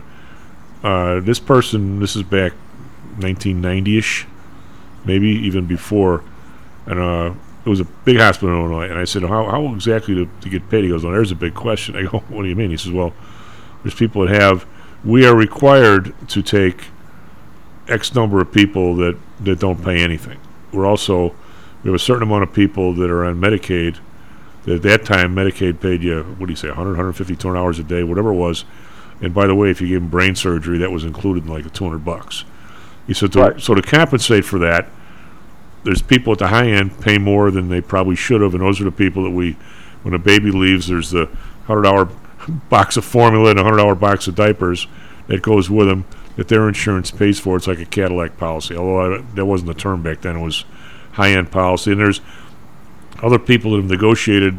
This is what we're giving you for an appendectomy, blah blah Right. blah. He goes because there was this huge smorgasbord where the hospital had to dive, bob and weave to try and pay for the people that they were they were basically by law required to take care of that didn't pay anything. Well, as much as I'm with you on the antitrust, it's real hard to then come back to them and say, "Oh, by the way, you're charging these other people too much. That's a felony." I mean, the, I mean, the- system was was totally screwed up to them. You know what I'm saying? Well, but, but so so back in 2017, and actually it, it was an evolution of what I put forward uh, in in my book in 2011. Uh, there was a whole section on how healthcare had devolved into essentially an asset stripping scheme, and then between the the general business premise, which is that every, you know everybody goes into business to try to make a profit, right? I mean that's you know duh when you take that and you take what we've allowed to develop within healthcare generally and the pharmaceutical industry in specifics, but not just there. And, and you know, the funny thing is, everybody loves to bang on the drug companies, and they certainly deserve it. But if you take a look at where Medicare and Medicaid spend the money, those two programs are trillion dollars a year. Actually, it's probably worse now. I haven't looked at the the run rate over the last you know year and a half or thereabouts. Uh, but it was over a trillion before COVID between those two. And the worst part of it is that is that Medicaid, because it is a cost shifted program with the states, only part of it shows up in the federal budget. And if you try to disentangle it and figure out exactly what the total scope of it is within the states, you'll pull your hair out trying to get an accurate number. So just staying within the federal side, it's over a trillion dollars. Drugs within there is only within Medicare Part D, and that's about 80 billion. Okay, now 80 billion is not chump change, but in the context of a trillion dollars of spending, it's not where the problem is. Well, it's it's a problem because a lot of people are paying for it themselves. They can't afford it. Well, I understand that, but Yeah. I'm saying if you're looking at it from a budget, you know, from a from a government spending budgetary point of view, and and why is it that it's leaking out into the point that it's that the drugs are bankrupting individuals who have to pay for it themselves? And the reason is that you can't get more of it out of the federal government because the federal government simply doesn't have the money. Well, So when you allow this kind of a, of a system that is, is inherently corrupt at that sort of a level to continue to run for decades, the squeeze continues. And, and you know, I mean, last month we- did the employment report show, right? Right, Yeah. You know, when, when the jobs number came out. We're back to putting 30, 40, 50,000 people a month on the healthcare system rolls and and less than one in ten of them actually provide care to human beings. Well, that's the uh, that's been all of us say it a different way, but the the overhead growth in the industry. I'll, I'll use my cost accounting terms. Uh, It's ridiculous. Does anybody even does anybody even know cost accounting anymore? I'm sure if I tr- actually tried to do it, I'd be rusty at it too. But Uh, uh, nobody, nobody, uh, nobody wants to talk about that, especially in healthcare. Oh Lord, Uh, you, you know, you start going there, you'll, you'll, you, you want to talk about pulling your hair out. Can you I- I imagine? mean, can you imagine, Carl, if the, if the, the young chief uh, and two or three of his buddies from uh, Pullman, who were young at the time as well, if we walked into these massive new buildings at like Northwestern and Rush and places like that, and, and did an absolute uh, did a, a cost accounting review of the whole place, what that would show. I'll, I'll bet. What, you, what percentage of the space do you think is even used for patients? well, yeah, there's, yeah, there's that problem too. What I'm saying, you Um, you walk in and I mean, I mean, uh, the average. I did this once when I had this. I had some surgery like 20 years ago. Uh, I actually, you know, the weird part is I was awake during it, right? So of course, being the knothead that I am, I'm counting the amount of people in the room and trying to, to to spend the time. I'm trying to figure out what exactly their job is and how much they get paid. And uh, Right. and so I'm sitting there going, okay. At the end, now the the bill was, you know, this is 20 years ago. The bill was 120 grand or something. Of course, it got knocked down immediately to like 70 or 60 by the insurance company, and whatever. I don't forget what the hell they paid, but I just picked a number of like 100. And I'm saying, okay, the room was, you know, and, you know, it's a cath lab, so the, the room is whatever. It's going to be, it's got to be 5,000 a day, you know, even if you just appreciate the stuff in there. Okay, the, the two main guys, let's say they make a million a year, which they don't. Well, that, that, that comes down to there's 200 days in a year, so what, what does that come down to? You know, 2,000 a day, right? Or whatever, whatever my math is. Okay, so pay those guys for the whole day. The other people are probably making 500 hours a day, not even. Uh, okay, we'll give them that. What, the, my my worst my worst calculation came up to like 22 grand. And the first salvo bill was like 130. Where, where's the other Yeah. 90? Well, there's uh, the the the 300 dudes you didn't see that were sitting there trying to figure out how to screw somebody out of that. that Well, that's what I'm saying. $100,000. What, what, do you suppose? I, mean, I don't even know if people knows what this is. When, when you when you go out for bid on a on, a, on, a, on a, any kind of contract, okay, it will be it a bridge, be it railroad cars, whatever it is, a construction thing. First thing you need. And this is very simple, Carl. You know, I'm just I'm sorry to even say this to you because you don't know what I'm talking about. How, how many labor hours are we talking about? Okay, well we're talking about ten thousand labor hours. Okay, well it's going to be forty bucks an hour for the labor hours or something, whatever the number is. Okay, you got that number. What's our bill of material? What's the steel? What's the concrete? What's the other stuff? Right. And all of a sudden you got that, and then and you try and add all this stuff together, and then you go, all right, well there's got to be some. What if we have some rain days? What do we have this? But you put all that in there, then you say, all right, what's the overhead? Well, if you if you went over 150 percent, this is from all the schmucks that you know the, the engineers, and that, they're not schmucks, uh, or the, the people that are the president and all on down the building, you name it, and paying somebody whatever the overhead is, it sh- it should be like you know maybe 150 percent, maybe, and, and- and you'll never get a bid. I'm going to say the hospitals are are seven eight hundred percent, easy. Yeah, it's and and part of it, you know, one of the things that you, you constantly hear from from people on the left is that, and this was you know what Hillary tried to do the first time around was essentially, oh look at you know look at the the much lower cost and therefore argued better efficiency of, say, for example, NHS in Britain, okay, or or what Canada has, which is essentially the same system. Um, and my and my riposte to that has always been the same, which is that all of those nations that have those systems and actually have functioning socialist healthcare only manage to do it because they steal all the innovation that we pay for here in the United States, and they don't pay 10 cents for any of that. And if you take that away from them by destroying it here, not only is it not going to work, because that magical model that they have will turn into a puff of smoke and their systems will collapse, but so will ours. And so the it, and, and oh by the way, socialist uh, decision making always ends up being less efficient because there is no incentive to come up with a better, faster, cheaper way to do anything. I Right? The, incent- the incentive in a capitalist system is to All right. Well, I, I don't. I don't disagree with any of that in principle, but what we're, what, what we're seeing here is it bears no resemblance to what you're talking about. Oh, I understand that, I but but see, that's what happens when you start putting price fixing monopolization and the ability to cost shift without anybody being able to determine exactly who got screwed in any specific instance, and say, oh, by the way, the law says you can't do this, but we're going to let you do it anyway. As soon as you you break those general rules, then yeah, you end up with the, what we have here, and you can look at it, it's not just in healthcare. You can look at all sorts of different programs within the United States and, and in other countries, and you will find the same pattern everywhere. I put out I put out an article called "The Bill to Permanently Fix Healthcare for All" in 2017, which was a revision of the stuff that I had in my book, and it has had over half a million views.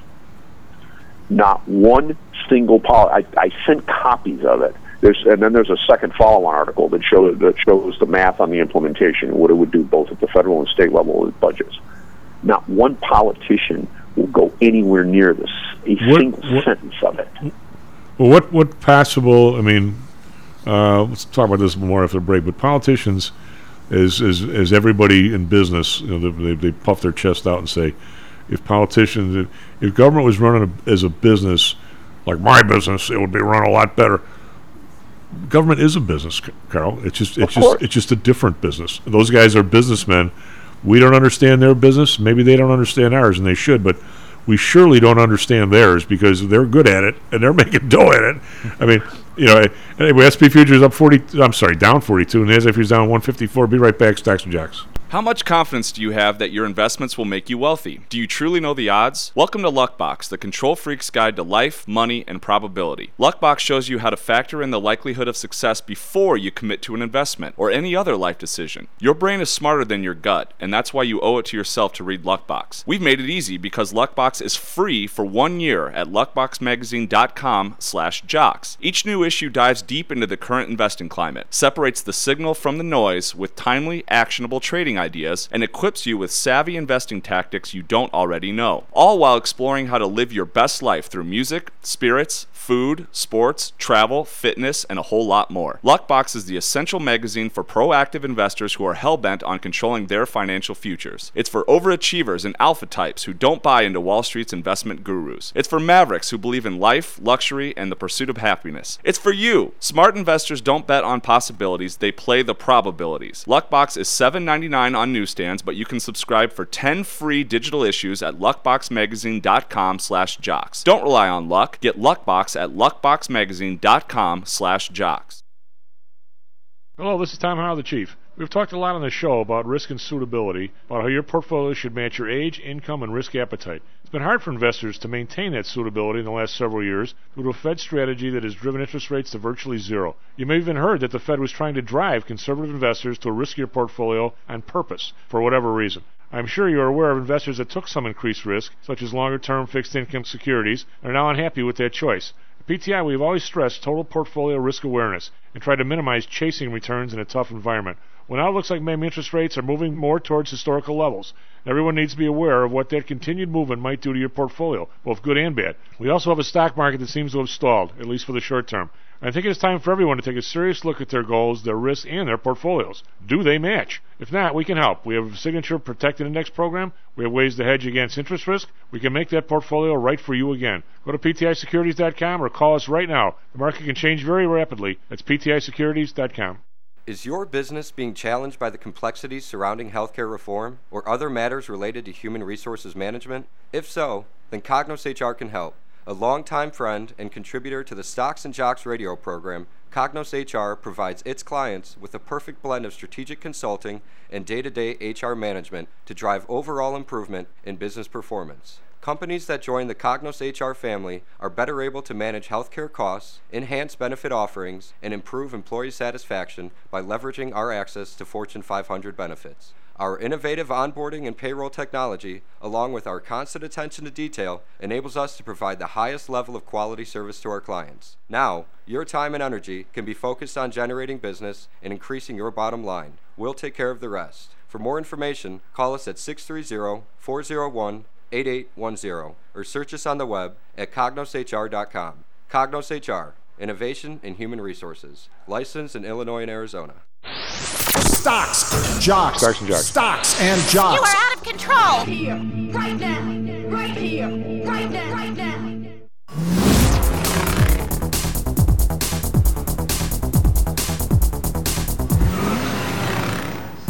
Hello, North Bay Stocks and Jocks. I'm Tamal. Matt Burn on the board. SP Futures down 39. NASDAQ Futures down 145. We've been here pretty much the whole time. Maybe we're down 42, down 38, but no real bounce back. Just right here down 40, and it's kind of stuck down on uh, 270. We're in Asia. None of this was uh, uh, predicted by over there. The Nikkei's down 11. Let's call that flat. Shanghai down 19.6%, and the Hang Seng's actually up a little bit, up 9. Uh, call that flat.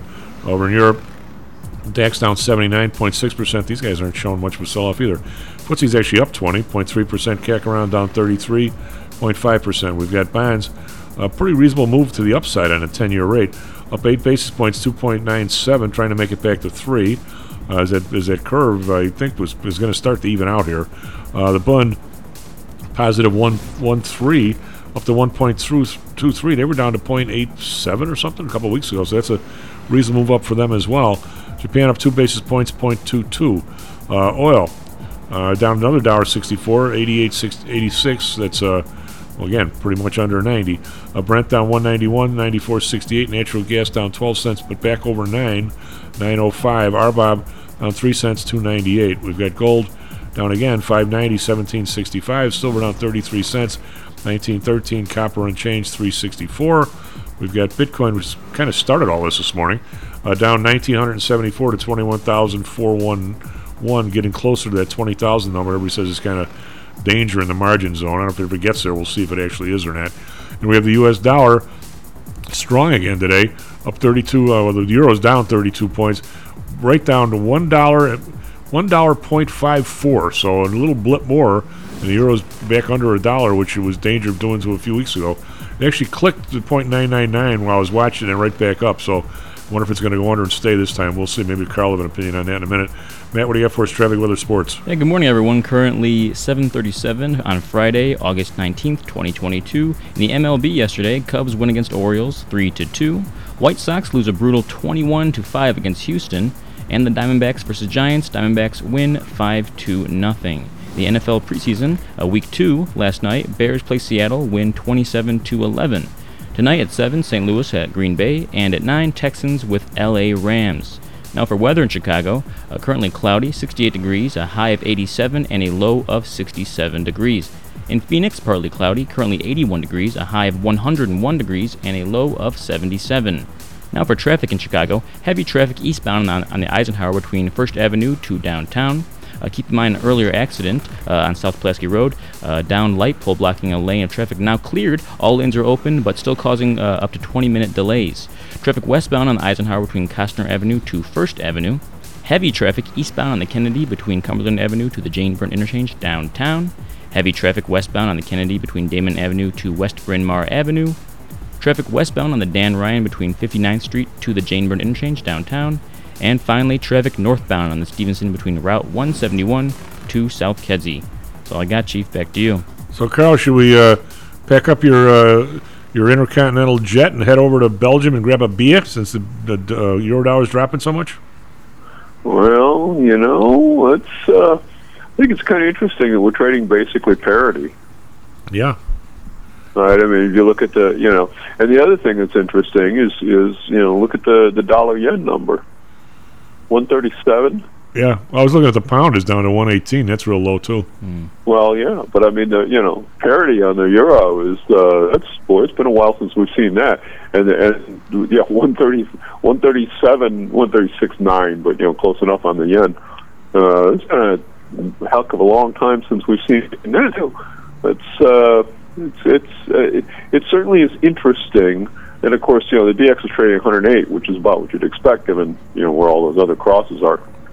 Uh, I, I what I what I think you've got going on within the market right now is there is still this belief, and, and I guess this is what 20 years of, uh, of of the Fed lying and oh oh no, we didn't have anything to do with that. We didn't have anything to do with the 2000 crash. We didn't have anything to do with all these companies uh, claiming you know five times the GDP of the world uh, between them in terms of what they were going to produce over the next couple of years. We didn't have anything to do with housing prices shooting the moon with, from liar loans in 2007. You know, uh, uh, none of that. None of that had anything to do with the credit emission that we allowed to go on for you know for five six years prior to that. Um, and of course, they didn't have anything to do with sitting back and letting Congress write three trillion dollar bills during COVID either. I mean, gee, how, how did all this come about? Um, so uh, uh, today, though, what you have is you have everybody in the stock market looking at, at these so-called forward PE numbers and saying, "Oh, these are these are actually fairly reasonable," but they're all assuming that you can essentially run a cash furnace on printed credit and not produce anything and show good numbers. And, Well, and that that's uh, I mean the the idea that this can go on forever. It, it, it, people deny the fundamental basis of mathematics. It it boggles the mind. Yes, can you do it for a while? Of course, you can do it for a while. You know, as, as I've said many times, when you start with these kinds of policies, if you take if, if you take, for example, um, a GDP, just use a nice round number, ten percent, and debt that is out there of three thousand, and you inflate the debt, you, you run a time sequence, the debt goes up five percent a year, the GDP goes up three percent a year, and you run those and you run those as a time sequence, plot it in Excel, and and run it out, you know, hundred years. You will see that when that begins, the curve grows. There's there's a growth in the gap between the debt and the GDP that starts out. So as it as you begin, the gap gets wider.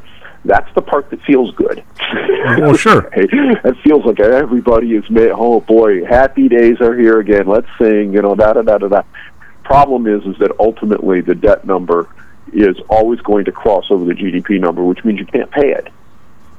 And it always is going to happen. I don't care what you do. If you maintain that set of policies, the crash will always come, and the crash will always come because the interest payments will always exceed the carrying capacity of the economy. And I don't care what you do, you cannot change arithmetic ever. Uh, they do, or try to. Well, no, they don't. And and you know what? We have these things that are going on. All we've done is blow a bigger bubble every time in the last 20, 30 years that this has happened, especially in the last 20. We've had three cycles now. We're in the we're in the terminal phase of the third one. Anybody who thinks that this isn't going to fold back is out of their minds. And then on top of that, you take a look at all of the, the schemes and scams and and how this has funneled all of the gains into a very small group of people. How how does Liz Cheney go from having three or four million dollars to to having forty five in the space of six years in Congress? Well, that's uh, He makes one hundred seventy five grand a year as a congressperson. How do you how do you accumulate that kind of wealth without ripping somebody off? Well, in theory, that should be in your campaign thing, and if you don't No, no, no. This is her personal. I know. I, I. I know. Isn't her campaign I, I, I'm saying in theory. Obviously, it's not what's happening. Everybody is getting rich out there, and it's and it's it's it's it's horrible. But Well, uh, except for the common schlub who's drowning. Well, without a doubt. I mean, let me back up a here on what you on what you just uh, were talking about with the you know the the money versus GDP. Someplace somewhere, uh, and I'm going to say you probably know the person. Somebody got their hands on the government. I'm not thinking it's Larry Summers. Somebody before him. Uh, they said, "Hey, look, we're, we're never going to pay off the World War II debt. You know, get get get that out of your system. We're to have. We're always to have a level of debt." and and, it, and it's never to be zero. I mean, we, we had some surpluses during the Clinton administration that maybe weren't even surpluses, but they got better than they are now. Let's put it that way. And uh, I'm not I'm not making a, a shot for Bill back at the White House. I'm just saying it, it, stuff came together and were, worked worked out for a couple of years when he was in office. The somebody somewhere said, uh, Carl, you know what? All we have to do is have our real growth be an infinitesimal, you know, digit ahead of our growth in our in our national debt. And if you extend it out long enough, we'll be fine. This this became a Nobel Prize. I don't know who the hell the guy was, a Nobel Prize winning kind of a statement that said it doesn't matter if your if your debt grows two and a half percent as long as your your real growth is two point six. Because if you extend that out 50 years, your debt's going to be less, more manageable. It's never going to be Well, gone. it's true, but it never happens. I, I, I, that's my next statement. What I'm saying is, you see, you see these bills coming through, and if you read this crap, they're going to say now this, the, the latest bill that was passed. The, the story is it's going to be uh, well. First of all, it's going to be 82,000 IRS people uh, beating up on the, the population. Who knows what you're going to get out of that? But let's just say the corporate debt was now for people who I'm not going to go through this because I did it a couple times and I'm not the accountant, but basically for firms that like to have two sets of books and have a, a published number on their on their profit versus a tax book where they may not have a profit, and not pay tax or less, there's going to be a minimum tax of 15% on the published number. Okay, but the fall the fallback position is just for people to say, we're just going to give you the tax number and we're going to give you the cash flow, and as long as the cash flow is high enough, we're going to start looking at cash flow instead of income. I mean, I, I'm, I'm not an accountant, but even I know that. They're, they're never going to get that 15%. So this particular bill is, is, is total hogwash in the sense that under the formula I just said, as long as this bill returns enough money over time to pay for it, it's not it's not hurting the debt at all. The, my point is, it's never going to do that. And, and there's been the last ten bills are never going to do that. So it's all BS, is what you're saying. But in, in Yeah, theory, the, the theory well, is part of the problem is is that the the- you know the way these things are scored is that and and this is part of our this is part of the the institutionalized corruption in Washington D.C. Um, I about 10, 15 years ago, I started looking into okay, how come it is that every time that we have one of these these monsters that shows up and comes across desks, that the CBO puts a score Carl, you got to move to a different part of the room, buddy. You're Mr. Communication. You got to move to a different part of the room. We're, lo- we're losing every other word. Oh no! Yeah, and they're, and they're, and they're good words, so we don't want to lose them. Well, I didn't move at all. Sound good now. Hey, well, why you were? Yeah, you sound good now. Now, why, why we were? Uh, let me let me. Just, I'm gonna just ask a, a simple question. I don't want to interrupt because everything you say, I, want to take to the bank. Well, I- I don't. If you look at the numbers, and I'm gonna make a real quick example. During COVID, um, or even before COVID, why why a governor, whoever even happened to be the governor in a state, couldn't walk into a Best Buy and realize that these guys are paying taxes on the building and everything else, and yet people are ordering their crap after looking at it here through Amazon and not paying taxes. Why, even even if you're a greedy governor, it's right in front of your eyes. I mean, in the COVID situation, same thing. We're, we're closing places down that are selling blue jeans, but by the way, the Target's open and they're selling blue jeans. I mean, we we, we, we killed ourselves. And now this this particular world, I mean, I, I know the corporations stuff these people with money, but I also know they have to they have to talk to their population like once in a while. Maybe the president doesn't, but the what the rep does whenever he goes around, I mean, they're, still pretty close to the people, in in some areas at least. Maybe not in Chicago, but probably in Tennessee. How is it that they're they're, they're so ignorant to to take the money from people who pay taxes, like you and me? Can't wait to jam it up the behind of a of a corporation that doesn't pay any taxes. I mean, you you the corporations pay what an average of what probably seven percent, and people pay an average of what twenty five. You, just by the numbers, Carl, you can't let them keep stealing from people because they don't pay you. Well, it's it's it's that, but it's also the the other aspect of it is that you can't actually tax a corporation. Well, sure you, you, you can theoretically do it, of course, but you can't actually tax Sure a can. corporation because what does the corporation do? The corporation puts it into the cost of products, and if it's if it is applied on a level basis, which of course we know it never is, right? Somebody always figures out a way to game it and cheat it, but whether it's legal or not.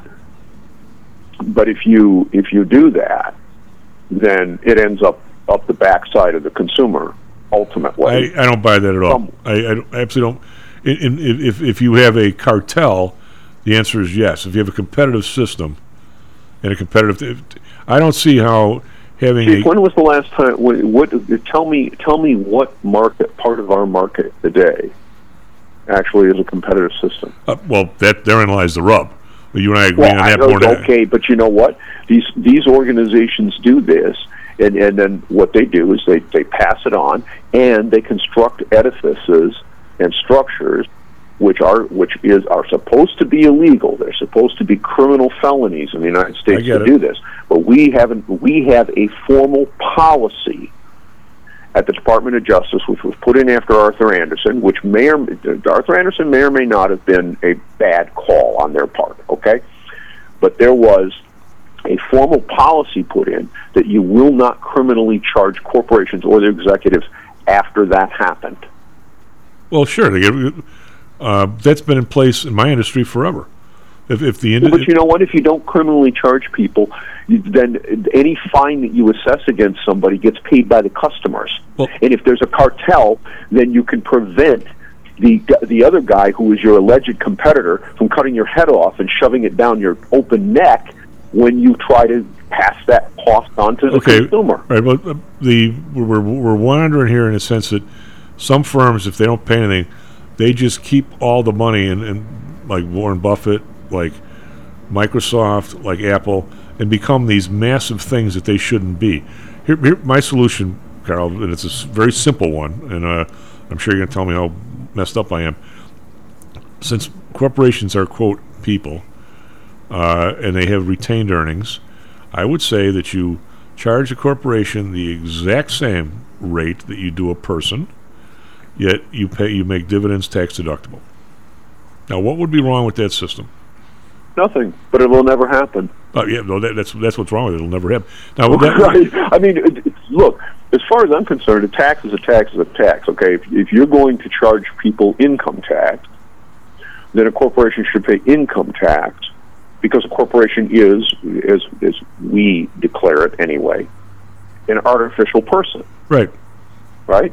So so fine, but if I if if the corporation does not actually have the income because it passes it to the shareholders in the form of dividends, then that should be a above the line write off against it. Sure, without a doubt. And, I think and, and, and you know what? If you do those kinds of things, number one, the entire buyback thing disappears because there's no longer an incentive to do it. right. Okay. Secondly, you get you get rid of a whole bunch of distortions. But then at the same time, you're going to do this. You have you have got to stop the cartel behavior because if you don't, then every every bit of this is just going to be a ratchet job that gets put on the uh, on the neck of the American consumer. Well, the I think what happens the the, the definition, and this hasn't changed. I was in grad school, Carl, and you, you'll remember this.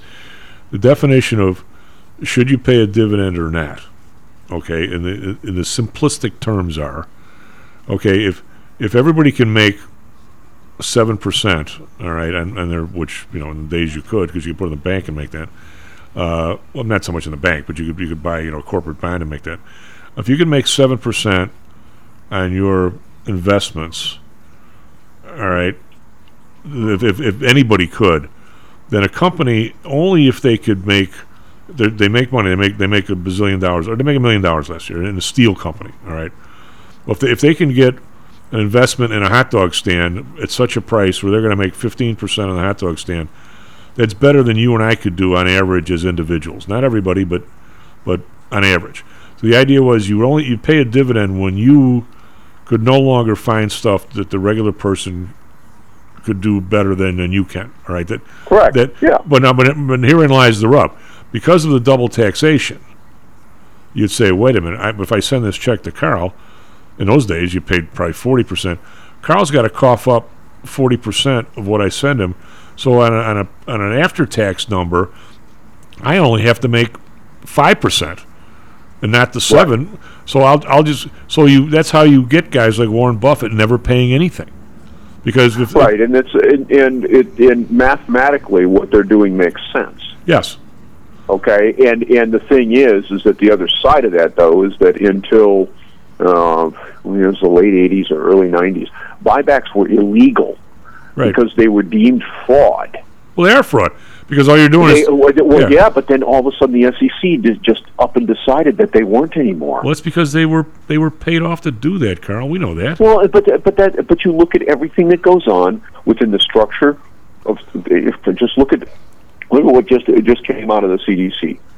The Walensky, we're going to reorganize this thing because we were too slow to recognize this and this and this and the other. I, you know, I've got a, an article in the queue for tomorrow that's on the no, going to go on the no advertising side because I'm sure Google would give me a content strike for for listing all of the scams that the CDC ran all the way back to the fact that we mathematically knew that that virus was in the United States in October of 2019, and they never, to this day, have admitted this.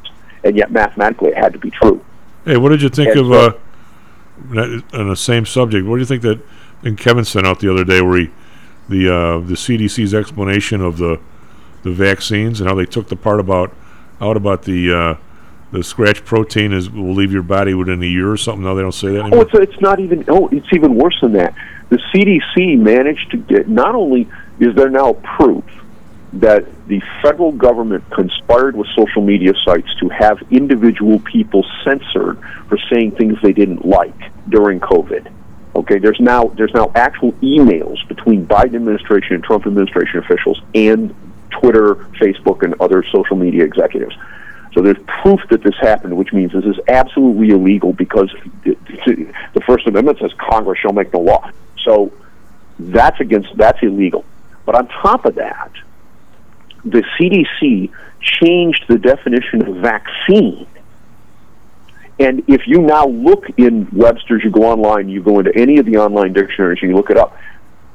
What go grab your paper copy of a dictionary, look up the word vaccine, and compare with what you now have everywhere online. I was having a, a debate with uh, last time with some one of the guests. We talked about this, and Eliani, who you know, uh, love her. She can be when she, when she thinks she's right, she's pretty much out there. She must have dug through 15 definitions on, on the internet while I was cooking breakfast, and every single one matched the new definition. Right, and you know what? But but pick up a, a paper dictionary that's more than a couple years old and open it up and take a look at what the definition is, and you'll find because they can't edit the piece of paper that's sitting on your desk. One of the, right? one of my buddies, Carl. Funny you should mention that. Uh, by the way, you're you're usually first on everything. You were second on this. One of my buddies called up and says, "Chief, next time you go to an old book sale, first thing you do is buy a 30-year-old Webster's. Take it home. Just stick it in your drawer because they can't change it. Just so you're you're absolutely Well, correct, and, and but you know, you're you're you what? second. This is it, just it just. You think this corruptional is only one or two places? It's not. Look at what happened with the FBI and the the, the, the supposed kidnapping plot against Governor Whitmer in Michigan. Okay. Oh yeah, yeah. the, the people who were charged were acquitted. Now that almost never happens when the federal government brings charges against people. it was like a two percent win rate. I was going to say they they they win over 95 percent of their cases. yeah. So here's the, here's the thing. It was proved in open court. So this is not conjecture. This is not from some conspiracy web page somewhere. It was proved in open court that the FBI attempted to solicit these guys to kill, not kidnap, kill Whitmer, Kill? assassinate her. And when that failed, because the people said, "No, we're not going to do that," then They kept pressuring him. They they showed up with booze and weed, and they got him stoned. And they finally found some path. They said, "Oh yeah, yeah, yeah we, we'll go ahead." They even brought in people who were offering them explosives. That's unbelievable.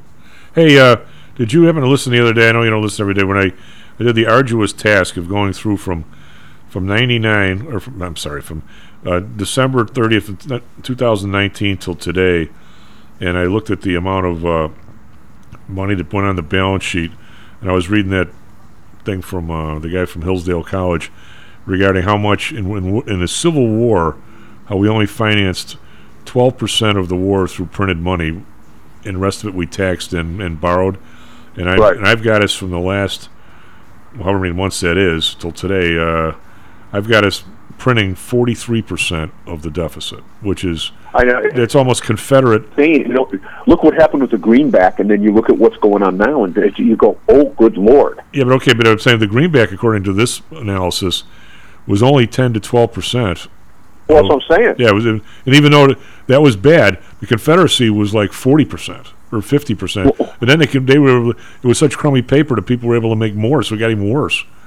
Well, and the, and the Confederacy was about what we're doing now. Yeah, it's about what we're doing now. That's, I mean, but I, how does?